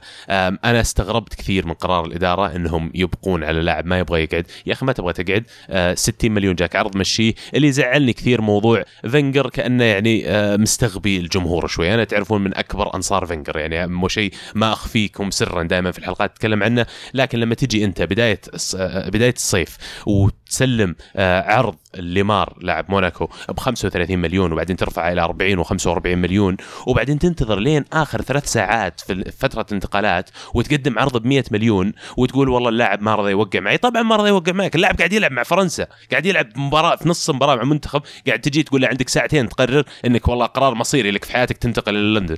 إذا أنت عارف إن قيمة اللاعب هذا 100 مليون المفروض أنت من أول الصيف فعلا حاولت توقع معه بطريقة جدية أكبر لو كان العرض اللي إحنا مقدمينه 70 80 وهم رفضوا على ال 20 هذه. كان تعاطفت معك يا فنجر لكن أنت عارف من اول أن السيتي راح يجون بالعرض وعارف كمية الفلوس اللي أنت فعلا راح تقبل فيها. المفروض عملت حسابك من قبل. بالذات أنك دائما تقول الفلوس موجودة. كمان السيتي عليهم شوية بعض ال- ال- ال blame ولا عليهم بعض الخطأ في الموضوع هذا إنهم ما قدروا يحصلون عليه لأنهم ما جو إلا آخر 48 ساعة في فترة انتقالات كمان بعرض 60 مليون على لاعب مثل سانشيز. طبيعي إنه راح تواجه مشاكل كبيرة آه إنك تستقطبه. أنا حلو. في نقطتين آه، بس حبيت آه، أستفسر عنها أول شيء أنا اختلف معك في موضوع آه، إن اللي يطير الدوري أو اللي يضيع البطولة بشكل عام إنه والله المباريات الكبيرة يعني أنت الحين لما نجي نتكلم مثلا من ناحية تنافسية أنت كم عندك من فريق ينافس الدوري في الدوري الإنجليزي؟ كم أربعة؟ ستة ستة طيب ستة نتكلم عن كم؟ 12 مباراة هاي 36 نقطة كم total points؟ وقل مو بإنك والله خسرت كلها قل إنك تعادلت. أو أخذت نص النقاط. هي 114 نقطة ال perfect حلوين. وال highest اللي قد جبتوها وش هو في الدوري الإنجليزي؟ ال highest ظاهر تشيلسي 96 نقطة إذا ما كنت غلطان 96 و97 عادة عادة كذا. سبعينات ثمانينات يفوز لك دوري لا لا. سبعينات ما يفوز بالدوري. آه سبعينات يفوز. سبعينات. وراح يرجع راح يرجع زمان أول. إحنا ثل... ما غير 73 نقطة. إحنا ما تأهلنا تشامبيونز 73 نقطة. معروف من أيام سير أليكس كان يقول تبغى تفوز بالدوري إذا تبغى تضمن الدوري يبي لك 88 نقطة تقريبا. إذا العادة ال average خلينا نقول تتكلم عن 85 84 هذا بعد مو كل السنوات تقدر تفوز فيه. فأنت إذا ال 38 نقطة ضحيت فيها أنت already في فترة في السبعينات. اي بس أنت تتكلم عن نص. أنا أجي أقول لك مثلا اذا تعادلت ولا قل مثلا فزت ربع وتعادلت مثلا نص. مزبوط نتكلم عن كم قلنا إحنا؟ 12 مباراة. okay؟ ربع أنت تتكلم كم؟ ثلاث. مباريات هذا تسع نقاط. ستة وثلاثة إيه. والباقي فتحسبها. أنت مو ب 36 أنت يعني تتكلم يعني راح راح نصها بس. حلو؟ فأنت عن 18 نقطة. يجيب لك إياها ولا ما يجيب لك إياها؟ وبالذات لما تيجي تتكلم عن ان مباراه أكثر شيء تضيعها تضيعها في المباريات الصغيرة التعادلات اللي ما منها فائده تعادل يجيك ترى لما أنت الحين لما أجي أقول لك عندك مباراتين أجي أقول لك أنت لك الخيار تفوز واحد ولو تخسر واحد ولا تتعادل ثنتين. بتقول لا والله يا حبيبي بتعادل ثنتين ليش أخسر؟ بس لو تحسبها تعال يا حبيبي نقاط وايز انت عندك هنا اذا فزت واحد. وخسرت واحدة انت جبت ثلاث نقاط لو جبت تعادلين انت هذه نقطتين بس لما تصير أربعة لما تصير تلعب مع فريق ينافسك صح. انت لما تفوز عليه هذه ست نقاط لانك أخذت ثلاثة وخسرت ثلاثة إيه. لما تتعادل معه في حالات تكون أفضل لك من إنك تخسر منه إذا كنت طيب. فوقه بالذات بس أنا آه. لو إنك مثلا الحين جيت لعبت معه أنت مثلا عندك المنافس الأول عندك إنك بتلعب معاه وتفوز عليه وإذا المباراة اللي بعدها مباراة قدام فريق ضعيف وتخسر وش استفدت؟ صحيح المفروض إنك إذا تبغى تنافس وفزت على الفريق اللي, اللي ينافسك المفروض إنك تقدر تفوز على الفريق الضعيف. هذا إذا أنت تبغى تفوز بالدوري فعلا. هو المفروض بس أنت عشان عندك مباريات كثيرة وانت لازم عندك ال rotation هذا number 1 okay؟ إذا أنت مم. ناوي على والله performance على كل البطولات okay؟ إذا عندك على كل البطولات أنت لازم تركز وتسوي rotation قد ما تقدر. وهذا اللي قاعد يسويه مثلا الآن زيدان وهذا المفروض انه عند أي فريق. اللي بينافس على أكثر من بطولة. اللي بينافس صحيح. على بطولة واحدة هذا معليش ما عنده مشكلة. يعني السنة اللي مثلا اللي راحت ليستر فاز بالدوري ليستر فاز يوم الدوري ما بالدوري. في أحد كان يركز عليه. تش- تشيلسي ما كان في تركيز على ال Champions. ما كان عنده Champions أصلا. اي هو من انه ما في تركيز.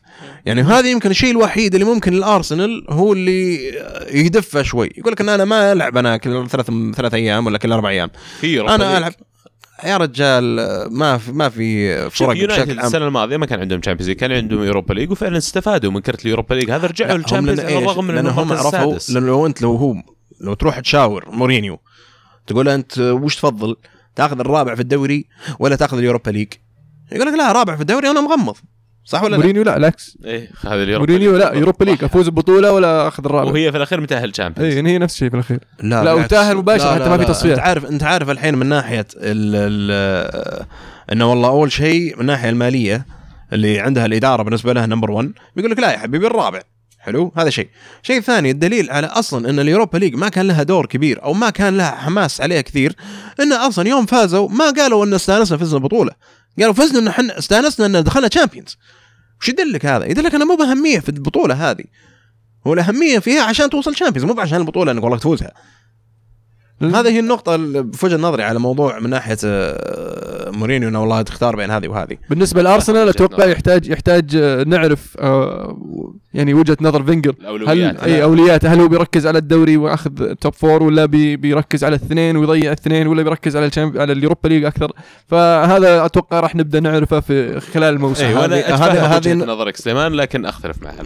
آه، ابدا نحترم. آراء بعض بس الحين النقطة الثانية أه... توقعاتك على فينجر وكيف بالله أه... أه... تشوف انه يعني آه، للحين موجود بعد عشر سنين بدون بطولات بدون دوري بالأحرى. كان وال- له تصريح آه، غريب قريته اليوم آه، ما أدري 13 ظاهر سنة.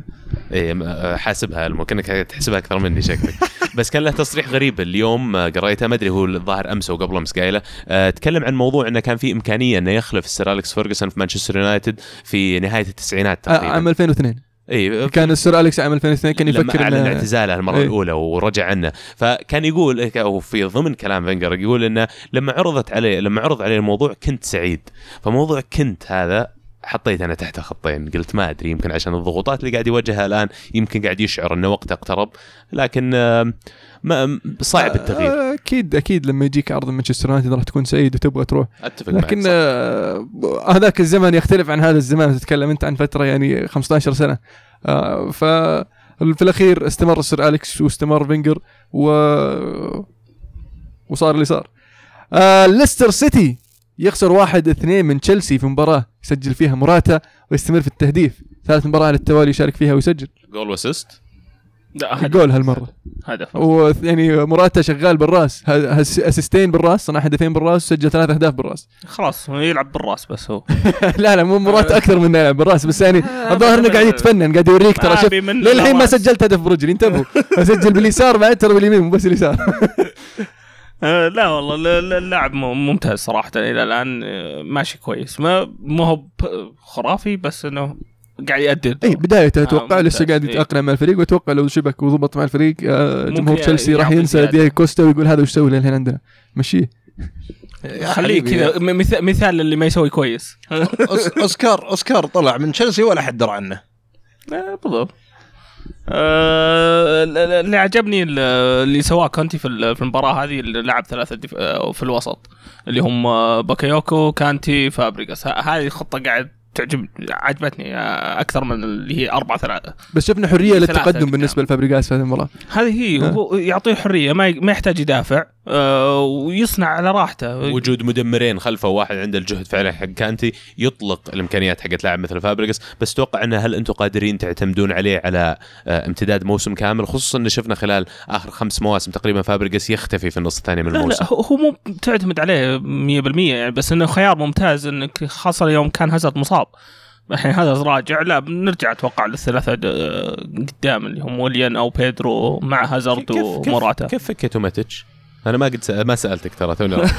كيف فكيتوا ماتيتش؟ وكيف تفكونه ب 40 مليون؟ وكيف تعطونا مانشستر يونايتد؟ ثلاث أسئلة تحتاج بعد, بعد check. ما جاء يونايتد وأخذ لوكاكو من تشيلسي هذه غريبة لا تشيك خربان معليش أعطيتونا لاعب خربان وأعطيتوهم لاعب ممكن يفوز. خربان ما عنده دفاع قدامه فعلا فرق. لقى مع تشيلسي أهداف أكثر ما- من الأهداف اللي لقاها مع بالعكس قصدي. لقى مع أرسنال أهداف أكثر من اللي لقاها مع تشيلسي آه، ال- ال- الطريقة ما عجبتني. قد تكلمت عنها من قبل آه، مشي حالك. وش نسوي؟ الإدارة غريب والله مرة غريب. قاعد تشطح صراحة. إدارة صدق قاعد تشطح فيه كثير حروب سياسية قاعد تصير داخل النادي بين إيمينالو وبين كونتي وبين شو اسمها اللي- اللي آه، حقت اللي فوق إيمينالو كمان آه، مساعدة ال- ال- آه، أبراموفيتش. مساعدة آه، ه- هذه اللي ما ينسمع عنها شيء بس شكلها هي الداهية. هي- هي هي اللي تسوي. الشغل هي هي هي اللي تسوي الشغل. إيه. بس آه، بالنسبة للمباراة نرجع المباراة، للمباراه آه، اللي عجبني في هذه المباراة طبعا المباراة ال- ال- الثانية اللي ما يلعب فيها آه، كاهيل وشفنا خط دفاع صلب روديجر وروديجر قائد الدفاع آه، الفنان الكابيتان اللي المفروض يستمر كابتن وقائد الفريق أسبيليكويتا. يا أخي روح. روح يستاهل. أنا أشوف المفروض ياخذ. الكابتنية من كاهيل يعني بدون واحد اثنين واللاعب قاعد يأدي دفاعيا بشكل رائع وقدام. لما يتقدم يلقى يعرف يعرف وين يلقى موراتا. في المباراة هذه صد صدات يعني سليماني اللي انفرد فيها. آه صح. آه يعني قاعد أشوف من مستويات يعني قبل ما كانت مرة كورتوا. يعني أحس إنه في يعني زي مباراة بيرنلي كان كان. قاهرني. هذه المباراة لا حسيت حسيت الرجال مصحصح وده يلعب. على طاري الحراس بيتر آه، مو بيتر عفوا آه، آه، كاسبر شمايكل. أنا أشوف إنه جاب العيد إنه دخل عليه هدفين من نفس الزاوية كلهم قريبين منه يعني أتوقع هدف كان. كانتي. كانت من بعيد وطلعت له من بين الزحمة في الزاوية البعيدة بس يعني المفروض حارس بامكانيات كاسبر إنه يكون يعني آه،. مصحصح. شوي صح والهدف الأول اللي آه، حق موراتا اللي جاب الرأس أرضية طولية آه، من ال- الحارس كان واقف جنب القائم يعني ما مو بأكثر من متر؟ فيعني بإمكانه إنه يحط يده بس إنه ما حط ما حط يده اللي ما اندري توقعت إنه كان يحسبها بتطلع برا. فاداء بصراحة مخيب من كاسبر آه، ومبروك الفوز الله يبارك فيك. أتوقع إن تشيلسي رجع لل للصحوة بعد ما يعني- خلص سوق الانتقالات وفعلا يعني زبط الوسط وجاب لك رن لاعبين كويس وسط إلى الآن. آه، على طاري لاعيبه الوسط آه، درينكووتر آه، panic buy واضح بس آه، يف- يفيدك. panic buy. آه لا أنا أشوف إن درينكووتر يفيدك أكثر. تحتاج يفيدك. أكثر. هو يعني ك rotation. يمكن يدون بس إنه واضح إنه panic buy. يعني ما ما كانوا خيارك ال- الأول ولا الثاني. صحيح. ستوك سيتي يوقف قطار مانشستر يونايتد ويتعادل معاه 2 2 في ال Britannia Stadium. طبعا عقدة مانشستر يونايتد في, في ال- ال- السنوات الثلاثة الماضية حتى الآن اليونايتد ما عرف يفوز في ال Britannia Stadium. و آه، شفنا في هذه المباراة مورينيو يسمعني الظاهر وبدأ يلعب اللي هو آه إريرا في خط الوسط مع ماتيتش وبوجبا ومخيتاريان على اليمين. الفريق لعب بطريقة جيدة صراحة. مانشستر يونايتد وقدر يسيطر على الكورة وقدر يحافظ على ال- آه، خلينا نقول الضغط خاصة من أول 20 دقيقة في في في, في ملعب ستوك. بس في الأخير آه، حاقوها شوي. إنهاء الهجمة يا أخي. أنت جبت لاعب زي لوكاكو بالمبلغ اللي جبته فيه 80 مليون. أشعر ما أدري بس كواحد يتابع الدوري الإنجليزي أنا أشعر إن مانشستر يونايتد لو جايبين واحد بالمبلغ هذا فعلا يقدر يخلص الهجمة كان يمكن صار أفضل لهم. أتكلم عن موراتا مثلا. نتكلم عن هداف الدوري أنت لو سمحت أنا عارف بس كم من كورة حصلت له قدام الباب قاعد يضيعها حتى غريبة. حتى حتى الهدف حقه شاتها في ال- في الحارس الحارس وكملها. بالضبط وما حسب. لي assist مخيتاريان آه اسمه؟ رايك يعني؟ آه لوكاكو آه لوكاكو أنا أنا مبسوط فيه واشوف إنه يعني راح تكون منافسة شديدة هذه السنة على على الهداف بين لوكاكو هاري كين وموراتا واجويرو جيسوس جيسوس ممكن يدخل في السالفة لكن ما أدري وش وش وضعه حتى الآن في الف- في الفريق. آه لكن خلينا في مباراة اليونايتد. آه لأن آه، حركة سووها مع الظهر أربع مرات من ستة corners قاعد يناول الكورة بدل ما يرفعها مباشرة. قاعد يناولها اللي جنبه ويخسر الكورة قبل ما يرفعها. وأحد الكورنرات هذه اللي ناولها جت هجمة مرتدة ودخل الهدف الأول. الهدف التعادل جاء لما رفع الكورة زي الناس مباشرة المنطقة. وجاء ال- الهدف. بعدين راح سوى نفس الحركة بعدها ال corner اللي بعده وخسر الكورة جت هجمه مرتدة بغى يجي الهدف. في كان أس... آه، أخطاء دفاعية. الهدف الأول آه، بيلي ما كان مركز كان سرحان آه، وقدر يعرض الكورة شاكيري اللي كان مسوي مشاكل. شاكيري كان الظاهر. إيه، على اليمين. ال cross. كان و- عرض الكورة والمهاجم جاء من ورا بيلي وما كان مركز بيلي وقدر يسجل هدف في الهدف الثاني جونز ما أدري إيش قاعد يسوي ماسك المهاجم المفروض إنه يكون عنده آه تغطية أفضل من كذا. ما حتى ما نط مع المهاجم.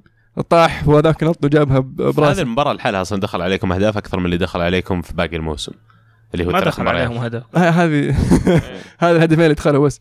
فاتوقع أن مورينيو راح يكون يعني عليه له عتب كبير على اللاعبين. خاصة إبراموفيتش. ترى راح تفيدكم مرة كثير أنا أشوف لأن حتى لو أن لوكاكو استمر يلعب وجود واحد بمستوى زلاتان ينافسك على المركز راح يخليك ما تقدر فعلا أنك يعني تضيع هجمة قدام الباب بالطريقة اللي قاعد تسويها. وغياب آه، فيلايني. فيلايني هذا فيلايني مورينيو يقول هذه مباراته وما ما لقيت لأنه مصاب. ف على طاري مورينيو وص- وش فيه يعني مع مارك هيوز و... ما أدري بصراحة ما أدري ما أدري. ما أدري إيش كان يفكر. المفروض يعني آه يصير عنده شوية احترام آه ل- للمدرب لل- للجمهور للمتابعين للحاضرين للفريق اللي قاعد يدربه. آه لكن آه مورينيو يظل مورينيو وما يهمه أحد. بس هيوز استفزه بعد ترى في المباراة. هيوز يعني ذكي يعرف إن مورينيو ممكن يستفز. بس مورينيو فعلا زي ما قلت أنت لما تدرب نادي بحجم مانشستر يونايتد أنا أتوقع منك إنك تتصرف بطريقة تليق بالنادي هذا. فعلا. مو بإنك تروح تسحب عليه تسلم على الطاقم كله وما تسلم عليه. لا حركاته لما ي... فريقه ما يأدي يفصل. يسوي ح- يسوي شيء يخلي الناس تركز عليه. وتنسى المباراة. الشيء الإضافي إنه في في المباراة ال Champions League راح يكون آه المدافعين قلبين دفاع هذول غايبين للإيقاف وراح نشوف آه سمولينج والصفقة الجديدة اللي هو ليندلوف آه في جونز يا ضد بازل من جا ليندلوف وجونز راجع للفورمة فعلا راجع إلى مستواه اللي كان عليه قبل ما تجيه غصبا عنك تكرف. لا جونز هي ممتاز بس أهم شيء إنه ما ينصاب لأن إصاباته واجدة وأتوقع إنه في القريب العاجل راح ينصاب وراح يغاب يغيب يعني لا كم شهر يا أخي. مم... شوف إحنا ما ما ما أعتبرها تشاؤم إذا أنت قاعد تشوفها على حسب ال- الأداء في ال... فان بيرسي يا أخي ثمان مواسم. الإصابات ثمان آخر موسم له معنا لعب 38 مباراة. إيه بعدين جانا ولعب برضه 38 مباراة طيب، ثم. رجع لاصاباته لا بس ف- ف... بس ليش؟ لازم أول شيء تسأل ليش صار كذا. السبب الرئيسي إن الطاقم الطبي عند أرسنال سيء يعني لأبعد درجة. يعني معليش يعني زي لما تجي تذكر على اللعيبة اللي تجيهم إصابات. عندك مثلا زي رونالدو البرازيلي في إنتر ميلان.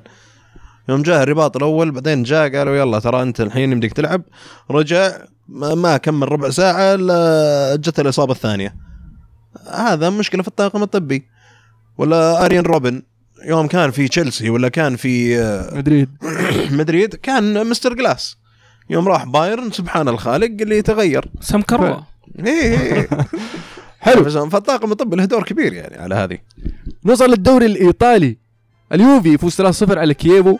اليوفي يستمر في الطريق الصحيح. هو يعني الفوز قاعد يفوز بنتائج طيبة. آه، ال- ال- ديبالا آه، قاعد يقود الفريق بشكل يعني يليق بلاعب يعني يقود بلاعب فريق زي اليوفي. يحمل الرقم 10 فعلا. آه. يعني آه، يذكرك بأيام يعني آه، اللعيبة رقم 10 في اليوفي آه من من من ديل بيرو من آه بلاتيني من يعني عدوا ويوفي ما زال المستويات متفاوتة ما بين اللاعبين. نشوف ديبالا مثلا تطور مستواه أكثر حتى عن الموسم الماضي. قاعد فعلا تحس إنه آه، مستمتع بحمل الرقم 10 مستمتع إنه يكون قائد الفريق بشكل عام.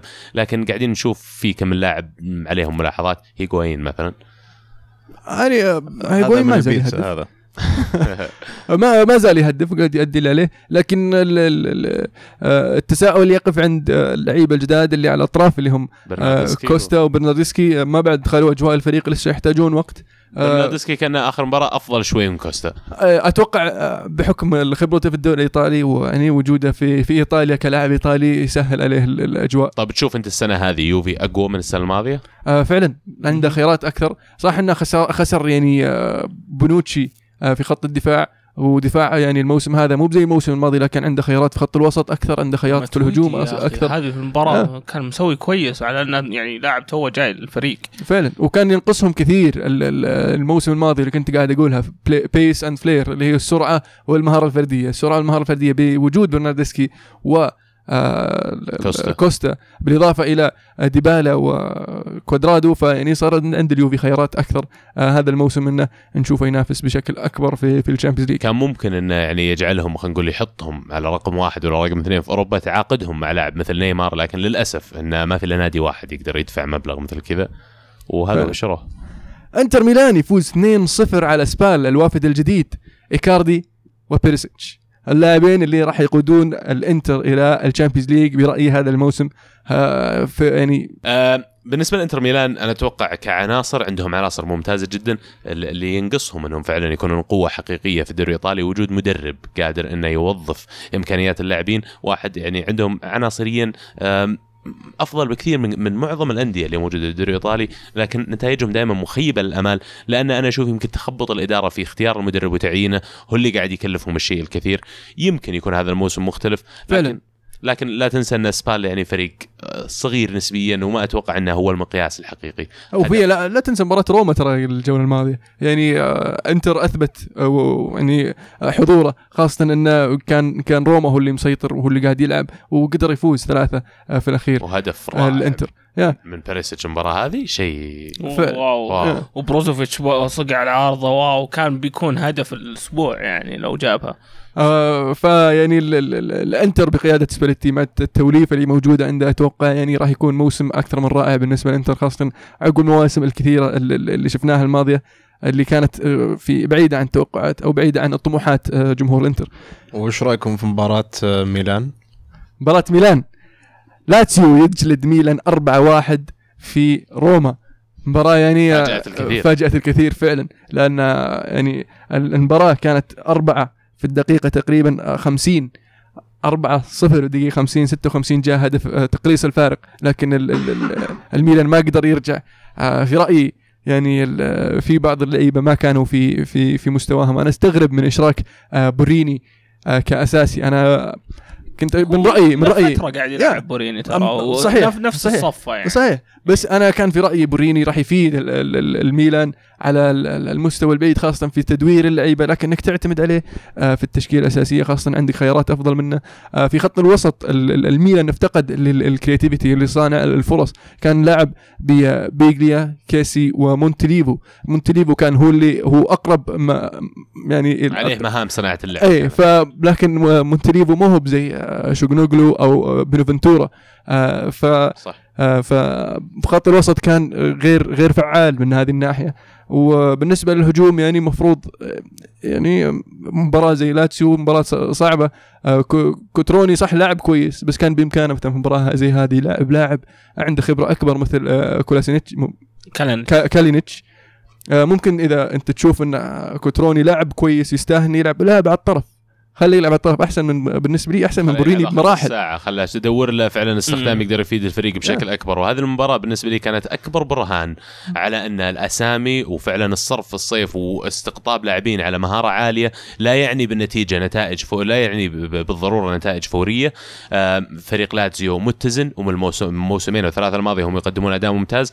وفعلا انسجام الفريق بين أنه أفضل يكون عندك انسجام من أنه يكون عندك عناصر آه، غير منسجمة ولو كانت على كواليتي ولا على نوعية أعلى. ميلان أتوقع يدفع ثمن آه، الصيف اللي اللي, سواه من الاستقطابات المجنونة. تكلم عن 11 لاعب تقريبا شروه حتى المدرب راح ياخذ له شوية وقت على أساس إنه يعرف فعلا التوليفة اللي يقدر يلعب فيها يقرر آه، اذا يبغى يلعب كروتوني فعلا على الطرف يقرر يبغى يشارك بأي مهاجم يقرر بتشكيلة خط الوسط اللي يبغى ينزل فيها. وهذا الموضوع ترى ما يصير بين يوم وليلة. أنا عارف إن كثير ناس كانوا متفائلين بالموسم هذا الميلان أنا كنت منهم. لكن حاليا بعد اللي شفته فعلا أيقنت إن ميلان قد يعني يحتاج موضوع السنة هذه كاملة على أساس إنهم يجدون التوليفة المناسبة ويوجدون الانسجام كمان بين اللاعبين. أنا أشوف انه من من ناحية إي سي ميلان آه، التعاقدات السنة هذه مو بشرط إن الأسامي تكون لامعة ولا شيء بس أنا بالنسبة لي انه في في في ال- ال- ال- المبادرة عليها. إنه والله يقول لك إن أنا ودي أنافس ودي أسوي ودي أفعل. آه، هذا مختلف تماما عن كان وضع أيام برلسكوني وجالياني يعني بشكل عام. فكانوا هم الآن الحين قاعد يقول لك إن لا إحنا الآن نبي ننافس نبي نقدم نبي نسوي نبي نرجع. طبعا هو ما في شيء يرجع آه، يعني بسرعة. لكن آه، شوي شوي. انت لك أول شيء آه، الهيكل العظمي الأساسي للفريق. وبعدين تبدأ تزود هنا واحد هنا واحد هنا واحد. بس هم شروا كل هذا مرة واحدة. هم هذا مشكلة ما يخالف، ما يخالف. واللي حوله ما يخالف ما يخالف. أنت الحين بتجيب هذول كلهم لأن أصلا ال- ال- اللعيبه القدام ما كانوا يؤدون الأداء اللي انت تبيه كنت محتاج انت. تطور نوعي في الفريق فتحتاج 10 أو 11 لاعب على أساس نعم. تنقل لاعبين يعني- بونوتشي كان من ضمن اللاعبين اللي حكوا عنهم ناس كثير في المباراة لا هذه. بنوتشي بنوتشي شروته طبعا كانت طبعا آه، عاد موضوعه مع ابنه المريض الله يشفيه إن شاء الله هي السبب الأساسي ليش أنا راح ميلان وما راح أي فريق ثاني آه، بالذات يعني برا بس إيطاليا. ليش انكشف المباراة هذه شوي؟ آه، هل هو لا، لغياب لاعبين هو مثل لأن ما؟ ما في انسجامية بينه وبين اللعيبة الباقيين هذا الشيء الأول. آه، بس آه، نرجع على موضوع المستقبل الميلان. هم جايبين as quick fix السنة هذه. يعني بالذات إنه يجي يقول لك والله okay لاعب كويس ودفاع كويس آه، جبها عشان نظبط شوي. مباراة واحدة ما يدلك على آه، قوة بونوتشي بشكل عام. okay؟ يعني بحد ذاته يعني بتاريخه مع يوفي يشفع له ومباراة غير مباراة قدام لاتسيو المباريات اللي قبل كان يؤدي أداء كويس. وأنا أتوقع إنك أنت تحتاج لاعب كذا experience يكون عندك بالفريق. يعني أنت الحين لو تجي لو أجي أسألك الحين والله تلعب باولو مالديني وعمره آه، 45 سنة بتقول إيه بلعبه. ما ما يبي له شيء. لو بعد لو بغيت بعد تجيب فرانكو باريزي كان بيقول لك إيه ما عندك أي مشكلة. طيب. بس إنه هو هذا الفكرة خاصة بالذات في الدفاع لازم آه، الرزانة ولازم ال experience هذا أهم من أهم الأشياء وبالذات في قلب الدفاع. هو الموضوع مو إنه نسقط بونوتشي لكن الموضوع بين للميلان بشكل أكبر إنه لا يمكنك الاعتماد على لاعب واحد في خط الدفاع تقول ان بونوتشي راح يشيل الدفاع. لا لازم فعلا يكون عندك صفه دفاع مرتبة لازم يكون عنده لاعبين حولة قادرين إنهم يكملونه وقادرين إنهم يتفاهمون معه. فأتوقع ال- ال- الخسارة هذه كانت بالعكس راح يطلع منها الميلان بالشيء الكثير راح يتعلم منها الشيء الكثير وراح تكون ضروريه في البروسيس ولا في آه، رحلة بناء الفريق هذا؟ وفعلا يعني خط دفاع جديد كله على بعضه آه، ويحتاج وقت أساس ال- ال- ال- اللعيبة يتأقلمون على بعض في اللعب مع بعض في فريق واحد يعني يبي لها وقت. ما زال الميلان يعني بداية الموسم بداية طيبة صح انه أنصقع في هذه المباراة لكن معه وقت إنه يتحسن آه، والخسارة بالعكس واحد المفروض يستفيد منها آه. ثلاث نقاط وهو يعني هدفهم Champions League الموسم هذا يبغون top 3 والفريق اللي معهم أتوقع يقدرون ينافسون حتى على ال Europa League إذا إذا فكر انه يركز على ال Europa League. آه نابولي يفوز 3-0 على بولونيا ويستمر في آه، ملاحقة المتصدر اليوفي بفرق الأهداف. آه ونابولي أتوقع هو ال- ال- المنافس الأول لل- لليوفي هذا الموسم ويجي بعدهم على طول إنتر ميلان واتوقع أن نشوف يعني منافسة آه أكثر حماس هذا السنة. فعلا التتمه الطبيعية ل- للي قاعد يصير في نابولي المشروع حقهم خلال السنوات الماضية. كل موسم قاعد ينزل يلعبون بنفس الرتم بنفس الأداء على الرغم من خسارتهم بعض اللاعبين إصابة بعض اللاعبين لكن نشوف إن خطتهم محكمة نشوف سياستهم في آه، استقطاب اللاعبين وسياستهم كمان في تدوير اللاعبين اللي عندهم. آه، قاعدة تؤتي اكلها كثير عندهم عناصر ممتازة جدا. أتوقع خلال السنتين الجاية راح نشوف بيجيهم موسم شبيه للي صار الموسم اللي طلع من عندهم لافيتزي وكافاني. لأن آه، في كم لاعب حاليا أنا أشوف إنه إلى حد ما قاعد يصير أكبر من النادي. إنسينيا واحد منهم ممكن نشوف إنه يطلع من النادي خلال فترة قادمة. ما أتوقع إنسيني متعلق بالنادي وصرح كثير إنه ما يبغى يطلع. جته الفرصة أكثر مرة جته عروض لكنه مصر إنه يستمر مع النادي. وهذا الشيء يحسب للاعب وللنادي برضو إنه يقدر يحافظ على لاعب زي إنسيني شاب عمره 24 25 سنة آه، المستقبل قدامه. وما أتوقع إنه بيطلع إلا في حال إنه بدأ يتدهور. مستوى نابولي في إذا الفترة جاهم 100 مليون وطمعوا فيها أنا أتوقع يعني أتوقع إذا جاهم 100 راجع مليون. بيمشونه يعني. بالضبط, آه. بالضبط. ما بس ما أتوقع إنه بيرجع للاعب يقول لا أنا بمشي هذا فأتوقع في الأخير حلو آه، نوصل لفقرة حول العالم معليش قبل لا نبدأ في هذه بس آه، على موضوع حول العالم من المفاجآت اللي شفتها الأسبوع هذا خسارة بايرن ميونخ فعلا هذه هوفنهايم. من هوفنهايم. هذه هذه شيء آه، يعني لا تصدق بصراحة في وجهة نظري. فعلا كانت جولة عجيبة في الدوري في الدوري الألماني. آه، خسارة البايرن 2-0 من هوفنهايم. آه، تعادل دورتموند 0-0 مع رغم الطرد لاعب آه، فرايبورغ من الدقيقة 29 وما قدر ال- ال- ال- BVB إنه يسوي شيء أو يقدر يوصل للهدف التقدم. بس يحسب يحسب هذا بصراحة لفرايبورغ إنه قدر يحافظ على نظافة شباكه لمدة 60 دقيقة ضد فريق يعني بقوة ضاربة زي دورتموند. آه هوفنهايم اللي عجبني يا أخي على مو... على أرض فريق ثاني. مرعب فعلاً. يخوف. مع رغم أنهم خسروا كم لاعب ل- لصالح بايرن ميونخ آه ولكن قدروا إنهم ينافسونهم في هذه المباراة. آه في الدوري الفرنسي نيس. يجلد موناكو 4-0 في مباراة مفاجئة. عودة ال- ال- ال- ال- الفتى الشقي بلوتلي للتهديف سجل بلنتي وسجل هدف في الدقيقة 60 برضو. آه ساعد الفريق انه يفوز 4-0 على موناكو. أحد أكبر المرشحين على لقب هذا الموسم. يا أخي عجيب هاللاعب. لاعب آه، يعني من طراز أول من ناحية المزاجية.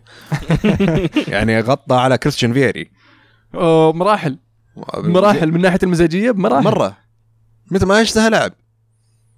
هي المهارة موجودة عنده بس آه، المخ. المخ ماشي. يعني يكفي يوم آه، في إيطاليا يوم مع إيطاليا في 2012 في أوروبا. كان كان مرعب. ما عاد.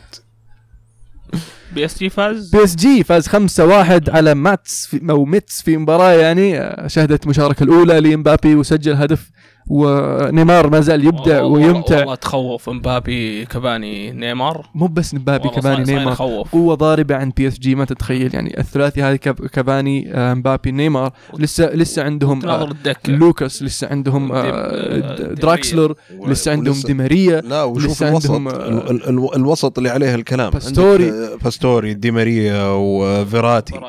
ولسه عندك و- ما آه،. موتا ورابيو يعني في عندهم خيارات في وعندك في قلب الدفاع عندك ماركينيوس وظهير أيمن ألفيز. الظهير ايسر يعني كرزاوا كرزاوا قاعد يؤدي أداءات طيبة. ومع ذلك صح إن عندهم آه، كرزاوا لكن برضو عندهم يعني- يا أخي ظهير آه، ممتاز برضو في خط في عندهم برضو منير أو مونيير الظهير الأيمن لاعب بلجيكا. في مباراته مع بلجيكا. مباراتين الأخيرة. زحف زحف يا عيال. سجل هاتريك وهو قاعد يلعب right wing back في المباراة الأولى. سجل هاتريك وصنع هدفين في المباراة الثانية. سجل هدف وصنع اثنين. فقاعد يستهبل وهو قاعد يلعب ظهير يمين يعني.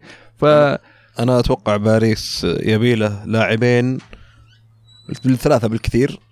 ويفوز Champions والواحدة من المراكز هذه حارس مرمى. لو جاء أخذ دوناروما مثلا. يا أخي اريولا أريولا يا أخي لاعب شاب برضو وكويس وله مستقبل يعني كان معار لريال سوسيداد الموسم الماضي وقاعد يؤدي أداءات أكثر من رائعة. آه، وجوده في الفريق ومنافسة مع تراب برضو راح راح, راح تخلي اللاعب إنه يتحسن أكثر. و يعني في خط الوسط برضو نسينا كيمبيمبي. كيمبيمبي يعني واحد. مستقبل واحد يعني. كويس.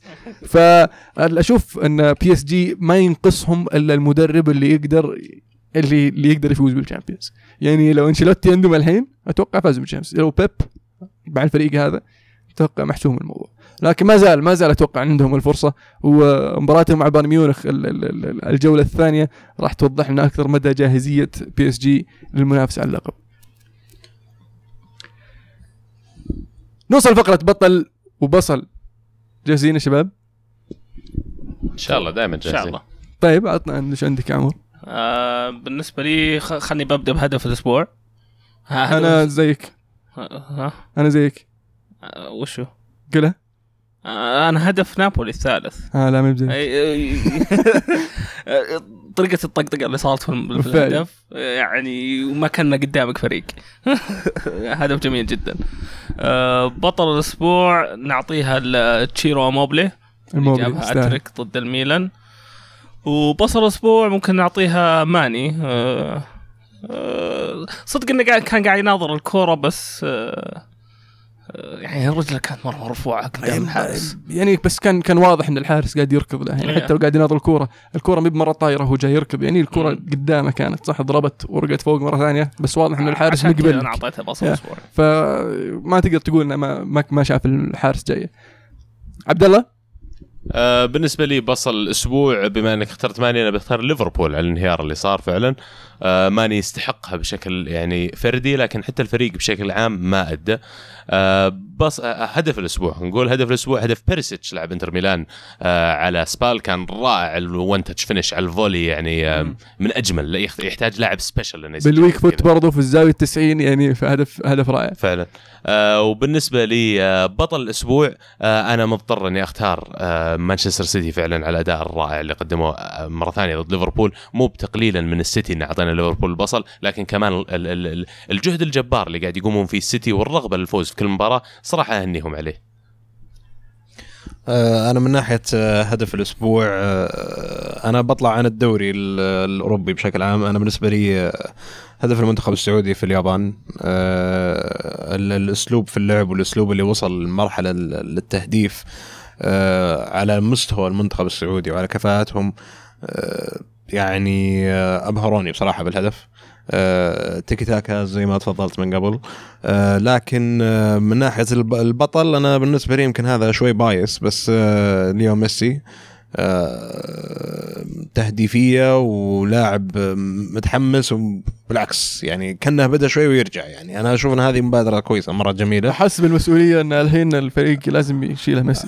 له عشر سنين وهو ماسك المسؤولية. بس يعني كانوا الموسمين الماضيين مخففين عليه الحمل آه، سواريز ونيمار ولكن هذه بداية الموسم مع إصابة سواريز و- إي لا بس ميسي يعني يضرب. على هذه أنا أتوقع إنه هو الحين بس يشيل فترة بسيطة. لما يتأقلم ديمبيلي في الفريق. أه ولو تلاحظ انه يعني على مقارنة مثلا بالسنين اللي قبل كان ميسي مع آه، دانيال ألفيز في تركيز كبير.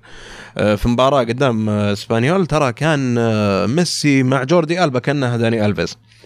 فأتوقع إنه يعني هي بس فترة بسيطة بحيث إنه يكون تركيز على ميسي. بعدين يرجعون آه، اللعب الجماعي اللي مع ديمبيلي وسواريز وما سواريز. آه، من ناحية البصل أنا في وجهه نظري بايرن ميونخ وأنشيلوتي. آه، يعني غريبة ما متوقعة.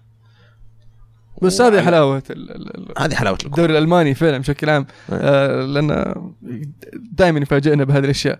خاصة إن في رأيي إن الأندية بدأت تلحق ببايرن ميونخ ودورتموند في الفترة الماضية وكل موسم عن موسم آه بشكل اقرب.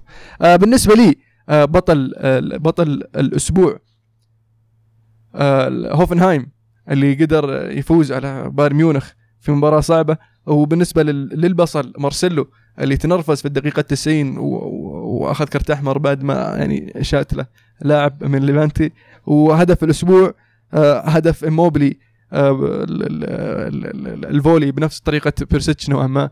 آه هدف جميل. ولازم نذكر كمان صراحة أنا نسيت المفروض أني اخترت ميلان بصلة الأسبوع بالنسبة لي بما انك اخترت ماني لأن آه، صقعتوا 4 1 وأنتم صرفتوا كل مبلغ في الصيف لازم تأخذون بصلة. حلو. هاشتاج الحلقة؟ هاشتاج الحلقة. عندك عبد الله؟ معي. تفضل. شراييني تتقطع للليفر. يقول رأيكم في ميركاتو الزعيم؟ أنا اشوفها ميركاتو جميل جدا. أخيرا توي أحس إن الليفر قدم ميركاتو حلو من بعد سنين. والله يوفق الزعيم. طبعا نتكلم عن ليفربول هو. آه، أوكي. آه، حدد. فهمت إنه قصده الهلال يمكن. والله زعيم. شوف ما- هذا من عرفناه. لا زعيم الا الزعيم يا صديقي الليفر. إيه. عاد لا تاخذ موضوع شخصي ما- وعادي. أنا دخل فهمت غلط، قاعد يحكي عن الليفر الزعيم الليفر اللي- ثم لا- لا- بالتوفيق الزين أحس قصدا مباراة اليوم يعني ضد العين طيب لا، لا. وش رأيكم في آه، ليفر. اي في الانتقالات اللي صارت خلال الصيف لسه. أنا أشوف إنه كان ناقصهم لاعب وسط وقلب دفاع. يعني ما قصروا. آه، جابوا لاعب ظهير وجابوا محمد صلاح. آه، يعني بوجود ظهير زاد لهم زي ما قلت الموسم الماضي اللي هو تق- تقدم ميلنر كخط وسط. آه، لكن ما زالوا يحتاجون لاعب وسط ويحتاجون قلب لو دفاع. جابوا فان دايك يمكن خلال الصيف هذا كان قلنا. الصيف أكثر من رائع. فعلا فعلا. لكن سياسة كلوب ما زالت يجيب اللاعب اللي يبغاه ولا ما يجيب لاعب؟ شبيح مورينيو يقول توقعاتكم لسنة المدرب العظيم special one مورينيو تتوقعون كم المراكز في الدوري؟ وين تتوقعون يوصل في أبطال أوروبا؟ أتوقع يعني في الدوري آه، top 3 وبالنسبة لأوروبا ال Champions League الدور 16 بالكثير دور 8 أنت قاعد تصير مرة modest يا المولى لا لا. واقعي مو ب modest أنا أشوف إنه واقعي. أتوقع Man U عنده فرصة حقيقية يفوزون بالدوري. صحيح. عنده فرصة حقيقية لكن ما زال آه، السيتي في رأيي المرشح الأول. وفي ال Champions League يعني طبعا منافسة مختلفة تماما عن الدوري الإنجليزي. وما أشوف إن مانشستر يونايتد وصل لمرحلة ال- ال- ال- ال elite خلينا نقول اللي هم آه، ريال مدريد بايرن ميونخ يوفنتوس وبرشلونة. تاريخيا مورينيو آه، أول سنة يكون سنة تحضيرية أو بحيث انه يكون سنة بحيث انه يرتب وترتيبات بشكل عام. السنة الثانية عادة أقوى سنينه لما يمسك أي فريق. آه، فأنا أتوقع السنة هذه بينافس. آه، هل بيفوز الدوري؟ هذه يعتمد على حسب تخبطات الفرق الباقية. آه، أتوقع انه يعني آه، التخبطات تلعب دور أكبر بكثير من آه، إبداع فرق معينة. والدوري الإنجليزي أكثر واحدة سسستبل المشكلة هذه أن الدليل عليها أن ليستر سيتي فاز الدوري آه، بتخبط الفرق كلها بدون استثناء. صحيح. خاصة يعني مع كثرة الب- البطولات في الدوري الإنجليزي آه، ثلاث بطولات محلية بالإضافة إلى بطولات أوروبية فيعني تسوي قروشة.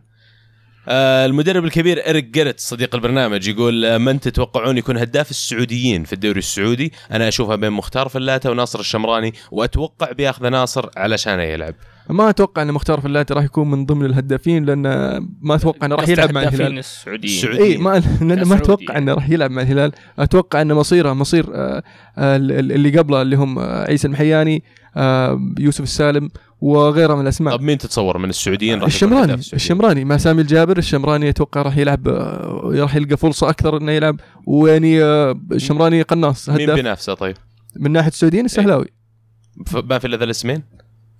آه ممكن ممكن آه إضافة لاعب الاتفاق اللي هو زال الزاع إيه. آه لكن آه آه حتى الآن يعني آه ما عندي خلفية كبيرة عن اللاعب وقدرته على الاستمرار على على مدى موسم كامل آه، جنون أرسنال يقول من هم أفضل ثلاث مواهب في العالم من وجهة نظركم؟ آه، كل واحد يعطيني اسم ما دام طلب ثلاثة، كل واحد؟ يعطيني واحد. أنا عندي ثلاثة جاهزين طيب أعطيني الثلاثة بالنسبة لي آه ديمبلي راشفورد و شو اسمه أسنسيو. في أحد يبغى يضيف الأسماء اللي تغشيش. ذكرت؟ آه، أنا ودي أشيل آه، راشفورد و آه، أحط إمبابي. أنا في وجهة نظري. فعلا مبابي والاسماء اللي ذكرتوها ليمار كمان لاعب موناكو.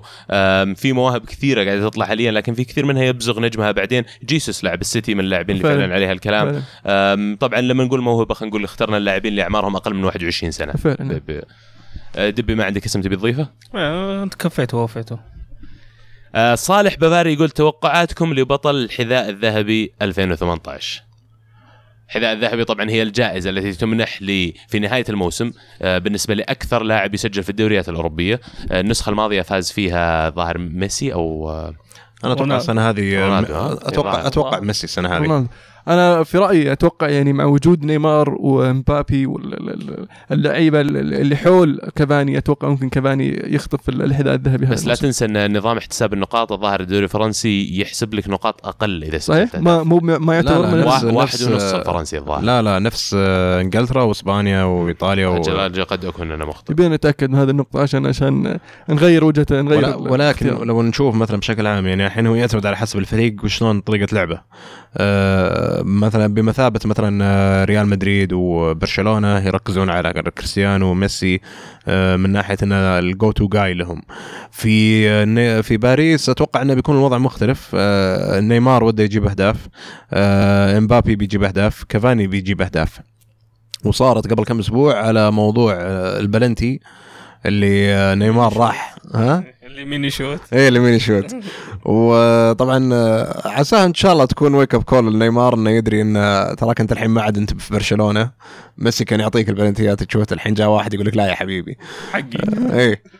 فأتوقع إنه بيكون في sharing of goals كثير آه، في باريس. فأنا ما أتوقع إن كافاني حيأدي الأداء ال- المتوقع. اللي أتوقع إنه بيسوي له وزن بيكون بشكل عام آه، هيغوايين لأن هيغوايين في يوفنتوس ما في مين البدلاء غير يعني ديبالا بيجيب أهداف بس إنه بيصلح أكثر الهيغوايين فعلا نقطة ممتازة على أكثر لاعب راح يشارك في المباريات راح يكون عنده فرصة حقيقية بالذات في الدوريات الكبيرة. آه عندنا سؤال من سيتيزاوي من النخاع يقول أفضل ثل- ثلاث صناع لعب في العالم حاليا بعد دي بروين يقول.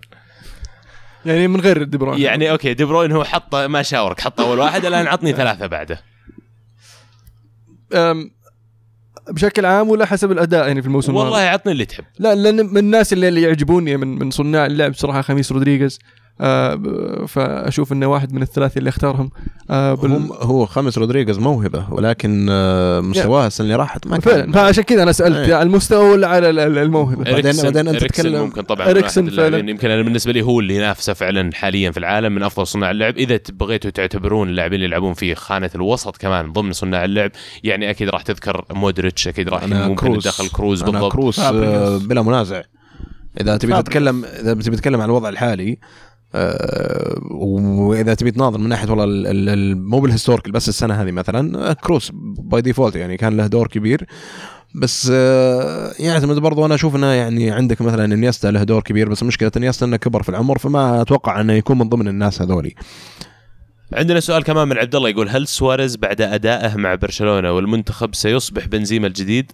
ومن هم أفضل خمس مهاجمين في العالم حاليا؟ أهم شيء سواريز وبنزيما برا الليستة. واضح. ليش سواريز يعني, يعني بنزيما فهمنا ليش يعني من كثر ما يشبون عليه المدريديه ومن من كثر ما ضيع هجمات بس سواريز يعني ما زال قاعد يهدف. سواريز عشان يمكن خلال الفترة الماضية قاعد يعني ما عود ما ما عودنا إنه يضيع فرص قدام مرمى ما عودنا إنه يمر كم من مباراة وهو ما يسجل. آه قد تكون ال standards أو ال- ال- المتوقع من اللاعبين هذول أعلى شوي.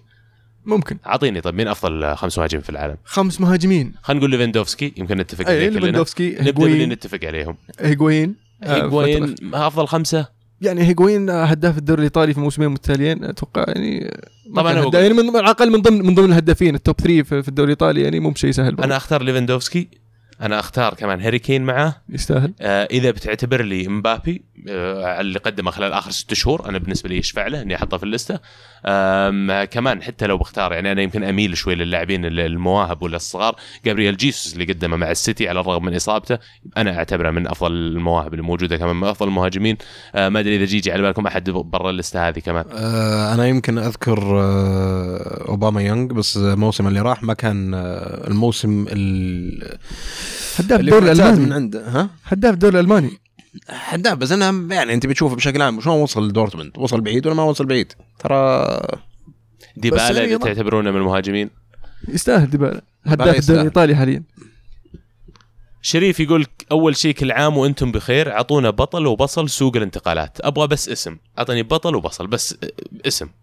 بالنسبة لي البصل أرسنال ما يبي له واحد اثنين. والبطل؟ ال- ال- البطل صراحة اللي سواه ميلان يعني تو ماتش يعني صح إنه في خلافات على كيف يتأقلم الفريق بس يعني سوى فريق من من من فريق ما كان فريق. إذا واضح ال... دبي؟ بطل ممكن أقول يونايتد. هم اختاروا اللعيبة اللي صدق يحتاجونهم وجابوهم يعني. والبصل بصل آه، آه، برشلونة. آه سليمان عندك شيء جاهز؟ آه، أنا بصل أوافقه في الرأي في برشلونة والبطل بلا منازع ريال مدريد. آه، اختار لعيبة صغار وبأسعار آه، أجمل مما يمكن. عكس برشلونة طبعا يعني برشلونة شروا لاعب عمره 29 30 آه، ذكرت توتنهام توتنهام ريجكت من دوري صيني وشارينه ب 40 مليون. اسوء صفقة. مشي حالك. أنا عندي البطل في فعلا في الانتقالات مانشستر سيتي والبصل توتنهام. اللي ما سوى شيء يعني. لا يعني جابوا ترى مدافعين. مدافع. و... بس يعني. ومهاجم. يعني كان ناقصهم ما كان لاعب وسط مشكلتهم الدفاع ترى. اللي كان عندهم مشكلة في ما ما عندهم خيارات غير فيرتونخن وألدرفيريلد آه عندنا مشاركة كمان من ريان يقول ليش عبد الله كل ما يخسر أرسنال يغيب عن الحلقة؟ أخاف ما عاد نشوفه. وإيش فائده الفيديو إذا ما يستعملوها في كل الحالات؟ زي لما بونوتشي مسك لاعب كاليري. وإيش فائده الفيديو إذا هم برضو يغلطوا زي البلنتي آه جنوة تسلل؟ آه، أول شيء بالنسبة للسؤال الأول أنا والله بالعكس ما ما أحب إني أغيب عن الحلقات لكن الفترة الماضية كنت آه، في إجازة كنت مسافر إجازة سنويه آه، توني رجعت وصدقوني راح بنشب لكم خلال الموسم يبدو سيكون مخيب الامال وبتشوف بنخسر كثير وبحضر إن شاء الله الحلقات اللي بعدها كثير. ابدا الموضوع غير مرتبط. آه، بالنسبة للفيديو طيب إيش رأيكم؟ إيش فائده الفيديو إذا ما يستخدموها في كل الحالات؟ يقول. أنا من بعجبني الفيديو أصلا من البداية آه، قاعد يأخر الوقت وخلاص وإذا في أغلاط آه، ما ما استفدنا شيء صراحة. أنا أتوقع إن ال ال أصلا الطريقة اللي أصلا قاعدين يتبعونها على الفيديو خاطئة لأن هم ماخذينها من الأمريكان فوتبول. يجي يجي فلاج ولا يجي أي شيء ويلا يروح يشوف الفيديو. آه، أنا أشوف إن هذه طريقة خاطئة. المفروض عندك حكم الساحة الأساسي يكون أصلا فوق قاعد يتفرج على التلفزيون. هذا هو الكلمة الأخيرة له. الحكم الساحة بس عشان يتأكد إن الوضع تمام فقط لا غير. لجنة زي حق ال goal line technology يعني. اللجنه في ناس ماسكين يكون أكثر من شخص ماسكين ال- ال goal line technology هم اللي يعطون ال notification للحكم. إنه تراها عدد اللي قصدك على ال Champions League اللي كانوا يحطونه ورا ال لا لا لا لا لا هذا من فائده الحكم. في ناس يعني في الملعب بس إنهم ما ما تشوفهم. هم اللي يشيكون إذا الكرة عدت الخط ولا لا. نفس الشيء ال- ال- ال- الفيديو المفروض فيه ناس ماسكينه وخلاص. الحكم بس يجيه notification إنه ترى فاول ولا تسلل ولا-. طيب. والله على الوضع هذا إذا كانت كلها بالكاميرات ما عندي يحتاج أصلا حكم ساحة ولا حكم آه، خط ولا حتى أي شيء يعني خلاص بس أي تعليق أي شيء من طرف التحكيم حط له إياه على ال board يلا اللاعب الفلاني. كرت أصفر أنوار على الطرف كذا أحمر كذا اي ولا. اي فلاش اللي هو يعني ما ما عاد في داعي يعني يكونون موجودين آه عندنا مشاركة من عزيز يقول آه، طريقة لعب باكيوكو هل يذكركم في ايسيان ولا يايا توري؟ أشوف إنه somewhere in between بينهم الاثنين يعني عرفت اسمين مناسبين تشوف إيه، يعني فعلا. ذكرهم. فعلا لأن فيه ال- ال- ال- القوة البدنية حقت يايا توري وفيه ال- الحيوية والنشاط حق إيسيان و بس يعني لسه في- بدري على أساس نحكم على. الشخص صراحة عندنا مشاركة كمان من عبد الله القباع يقول رأيكم في مستوى الميلان في مباراتين كاليري ولاتسيو وهل مشكلة الفريق في الرسم التشكيلي أم اختيارات المدرب أم غير ذلك؟ أتوقع تكلمنا عن الميلان قبل شوي شبه غطينا بس لو المحتوى. بتختار نقطة واحدة هي بتقول الإشكال أنا أنا قلت لك في في في, في التشكيل اختيار خط الوسط آه، و- وإشراك بوريني في الاختيارات يعني آه. في, في, اختيارات في الهجوم فعلا آه، جوبا يقول زيدان وبيريز اقترفوا جريمة بحق الريال تبيع موراتا ولا يوجد معوض وتراهن على بنزيما وبيل اللي فشلوا بكل المباريات التحضيرية. معلش إذا تسمحون لي بس انه بنزيما وبيل أول شيء فوق التعريف إنك تقول والله أقيس مستواه بالمباريات التحضيرية آه، لما تتكلم عن مستوى من النجومية لاعبين عندهم عدد من ال Champions League تحت أساميهم ميداليات فوز بال Champions League آه، معلش ما ما ما له أي مقياس المباريات التحضيريه وبيعة موراتا كانت أكثر بالنسبة لموراتا آه، منها بالنسبة لريال مدريد اللاعب يبغى يطلع المبلغ كان مناسب وراح يلعب بشكل أكبر في تشيلسي. خاصة إنه في كأس عالم جاي فيحتاج إنه يشارك بشكل آه، دوري في في الموسم. آه خالد صديق البرنامج يقول رأيكم بالإشاعات اللي تقول أنشيلوتي وقع عقد وراح يترك البايرن ويتجه للصين في يناير القادم؟ ما أتوقع إنه يعني آه، يعني آه، صحيح خاصة إن البايرن يعني ما راح يتخلى عن أنشيلوتي في فترة زي هذه في نص الموسم. وأنشيلوتي يعني ليش ليش يروح للدوري الصيني؟ انه يعني من المدربين القلة اللي اي أي نادي يبغاه.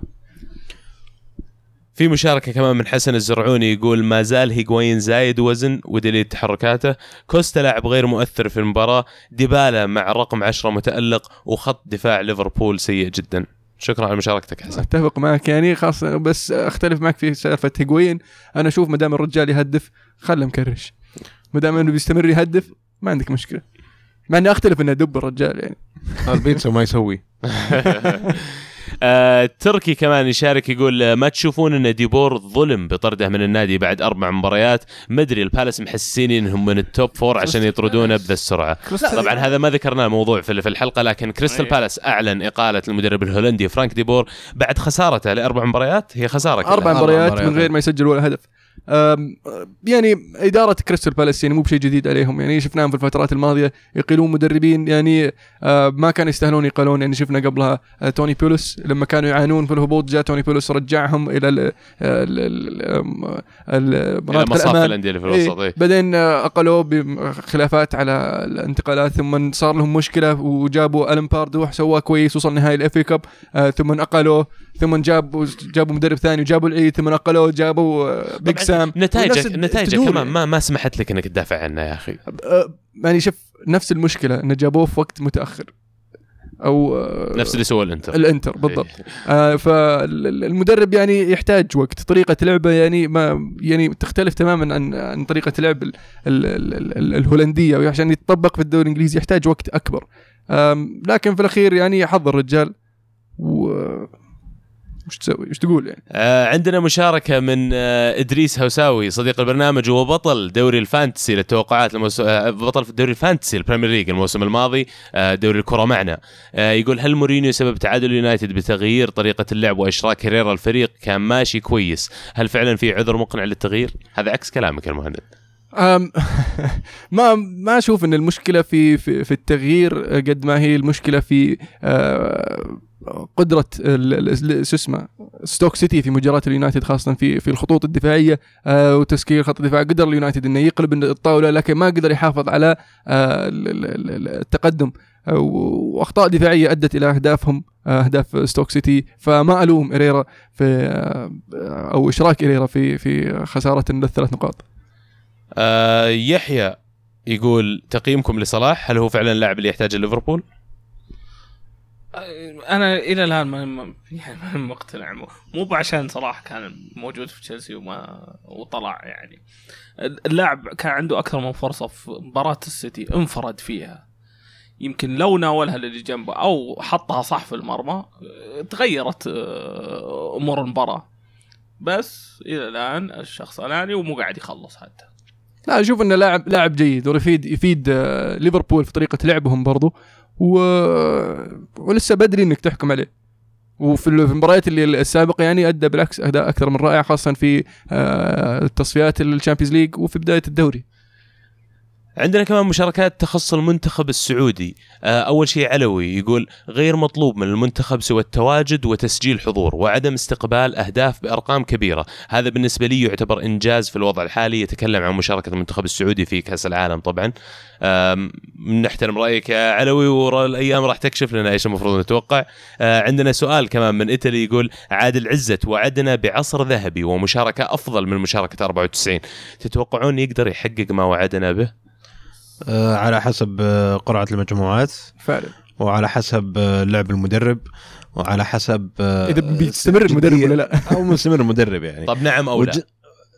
يعتمد ما نعم أو لا أنا أسألك اليوم عطني لا بيض ولا ت- أسود. تاريخيا آه، لا لأن 94 آه، زي ما صار مع فنلندا كانوا متحمسين يعني بزيادة وكانوا شادين بزيادة. ايسلند قصدي وايسلند آسف معلش آه كانوا متحمسين وغير كذا كان عندك نوعيات لعيبة. في أيام 94 آه يوسف الثنيان في عهده يعني آه كان آه على الأقل لو حتى لو ما شارك ولا سوى ولا بس إنه يكون موجود من ضمن اللعيبة والنوعيات اللعيبة. على ذيك الأجيال آه يعني هذا بحد ذاته دافع كبير.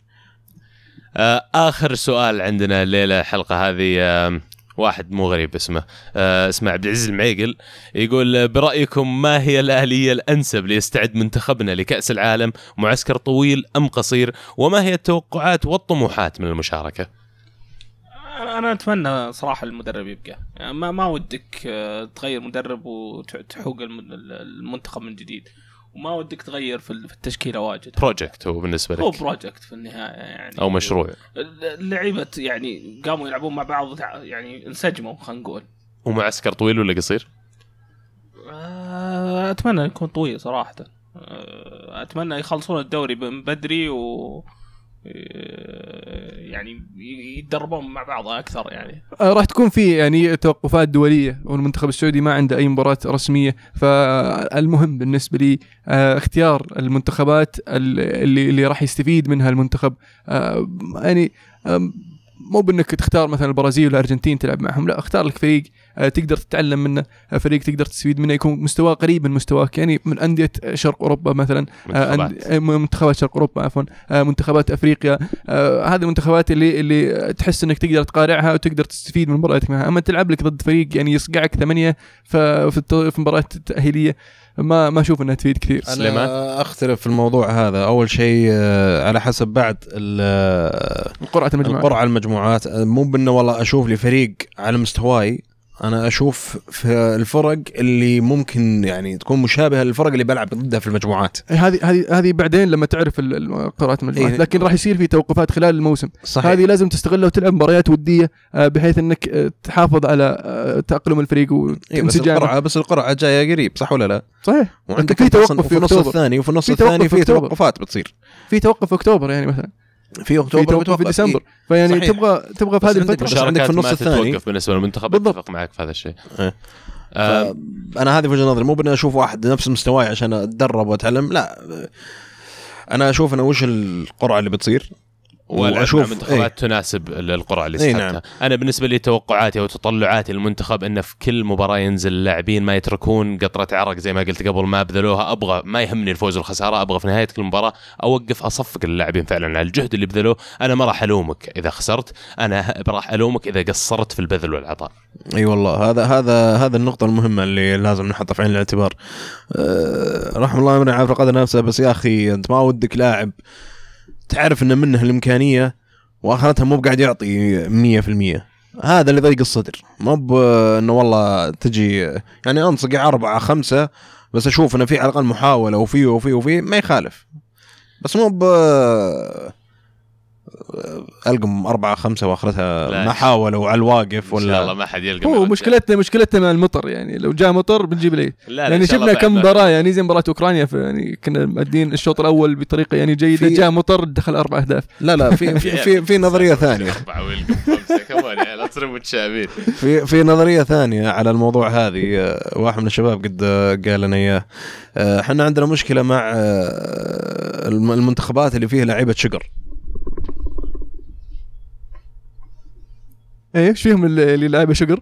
إيه آه، إحنا ما إذا جاء لاعب شقر ما ما نعرف نلعب معهم ما. نشوفه ما ما نشوف مرة غريب علينا آه، والتاريخ يشهد بالذات قدام اللاعب فرق المنتخبات الأوروبية ما ما نأدي يعني يعني أفهم من كذا إن ولهامسون عشان كذا بدع في الدوري إيه كان شفاف إيه. في الدوري السعودي نعم آه طبعا هذه آه ما هي كل الأسئلة اللي جتنا حاولنا نذكر أكثر قدر بالإمكان وسمح لنا الوقت أن نذكر من الاسئله والمشاركات نشكر لكم مشاركة آه مشاركتكم معنا في الحلقة هذه ودعمكم المستمر ودائما نتطلع أن ناخذ أسئلتكم ونسمع آرائكم. لا تنسون تشاركونا كمان في هاشتاج الحلقة الجاية الكره معنا 89 وهذه اللي قدرنا نذكرها اليوم. قبل ما نقفل نتكلم عن ال Champions League أو أهم مباريات في ال Champions League. مثل برشلونة ويوفنتوس. برشا يوفي. هل توقع أول شيء مشاركة ديمبيلي في هذه المباراة كأساسي؟ والله آه، ما ما أدري بصراحة بس انه ما أشوف إنها مباراة أهمية كبيرة إني ممكن أعجلها بشكل عام يعني. يعني ممكن إنه يبدأ بالشوط الثاني مثلا. يعني نشوف إنه يستمر بنفس التشكيلة. ممكن. شيء وارد يعني طيب توقعك المباراة؟ آه، أتوقع يعني يا هو تعادل أو آه، فوز يوفي بصراحة. بونوتشي مو فيه ترى. يعني فيعني دفاعهم آه. صار أضعف. برضو ما ما أنت لسه عندك آه، جيجي بوفون كيليني ما راح يلعب. موجود جيجي بوفون. يعني على الأغلب اللي بيلعبون ترى اللي هو بن عطية برزالي و ما شو اسمه يخالف. روجاني. ما يخالف. لكن أنا عندي آه، جانويجي بوفون له وزن ثقيل آه، ومو مو بالهين. يعني أنت صح. عندك الدليل عليها السنة اللي راحت. يوفنتوس لعب لعب مو طبيعي وبس مباراة نهائية قدام يوم آه، كريستيانو مدريد، رونالدو. آه، طبعا في أسباب آه، كانت؟ مشاكل مشاكل داخلية. مشاكل داخلية في ال- في غرفة الملابس اللي سببت آه، لعيبة يطلعون. آه، بس غير كذا يعني ما بالعكس جيجي بوفون للحين في في ال top form حقه يعني. وأتوقع إنه آه، يعني حيثبت نفسه يعني برضو. حلو. روما أتلتي. يمكن أتلتي الأقرب آه، ب- بالذات في ظل مستويات ال- الفترة الأخيرة لروما لكن راح تكون مباراة قريبة. بقى ال- ال- توتنهام دورتموند. هذه مباراة فعلا راح تكون interesting لكن أتوقع آه، دورتموند بخبرته الأوروبية راح يصعب على سبيرز على الرغم من إن توتنهام أقوى عناصريا وأقوى جاهزية لكن دورتموند دائما في ال Champions له سطوة. دورتموند يعني عنده خبرة أكبر وتوتنهام في الويمبلي يعني آه، جايبين العيد. آه في مباراة برضو ما ننساها ليفربول مع إشبيليا. هذه مباراة كمان راح تصير حامية. أم، أتوقع أقرب ما لها التعادل ليفربول الآن على بعد الهزيمة الأخيرة. أه، راح تصير عندهم يعني مثل حاجز نفسي بعض الشيء. إشبيليا فريق متمرس أوروبيا لكن أه، إشبيليا أتوقع هدفهم المركز الثالث عشان ينزلون ال Europa League وياخذون. ياخذون. لكن أختلف معك. أنا أشوف ليفربول آه بعد يعني العودة لل Champions League الانفيلد راح يكون مولع راح يقدر يف- ليفربول يخطف الثلاث نقاط في هذه المباراة. من بالنسبة للأتلتي أتفق معك. أتلتي وروما روما روما ما هو في مستوى الأتلتي وأتوقع الاتلتي يخطف النقاط. اتلتي بالذات عنده لعيبة أنا أتوقع إنهم مستقبل باهر مثل كوكي والباقيين يعني. ونينجيز وكوريا. إيه. غير غير إنه راح يشارك برضو جريزمان إنه كان غايب في مباراة الدوري ضد فالنسيا لل- للإيقاف. ف يعني الله يعين روما. آه بذلك نوصل لنهاية الحلقة. آه إن شاء الله ما نكون طولنا عليكم. آه صح في توقعات. أول شيء آه، تر- ترقبوا آه، ال- اللي هي ال- ال- الحلقة اللي بنسجلها إن شاء الله بعد الشامبيونز إن شاء الله صحيح. الأسبوع. وبرضو عندنا توقعات آه، توقعات أول مباراة عندنا اللي هي تشيلسي أرسنال. و من جدكم أنتم بتتوقعون واضحة هي ما يبي لها كلام. عاد شارك معنا في تويتر يمكن تفوز طيب. ما لا دامها واضحة. ك- وش الفوز؟ وش فوزي إذا جبت التوقعات صح؟ إيه. نذكرك إنك فزت الله يخليكم لك لك شرف الذكر. الله يخليكم لي الشرف والله آه، أولمبيك ليون المباراة الثانية والمباراة الثالثة اللي هي الأهلي النصر. إيه. أهلي النصر. الأهلي ضد النصر. لا تنسون تشاركونا بتوقعاتكم. فعلا يعني آه، قاعدين نحاول ندور آلية إن نصير آه، أسهل إدخال التوقعات وإحصاء النقاط. وشاركونا. حلو. آه بذلك نوصل لنهايه الحلقة. آه إن شاء الله تكونوا استمتعتوا معنا وما نكون طولنا عليكم. آه وأحب أذكركم برضو تتابعونا على تويتر ساوند كلاود آيتونز سناب شات إنستغرام ويوتيوب. وبرضو لمحبي ألعاب الفيديو آه جربوا تدخلوا موقع ألعاب دوت نت راح يشمل يشمل كل ما هو ألعاب. آه وإن شاء الله راح تلقون اللي تبحثون عنه. آه كانت الكره معنا. الكره معكم. فمان الله.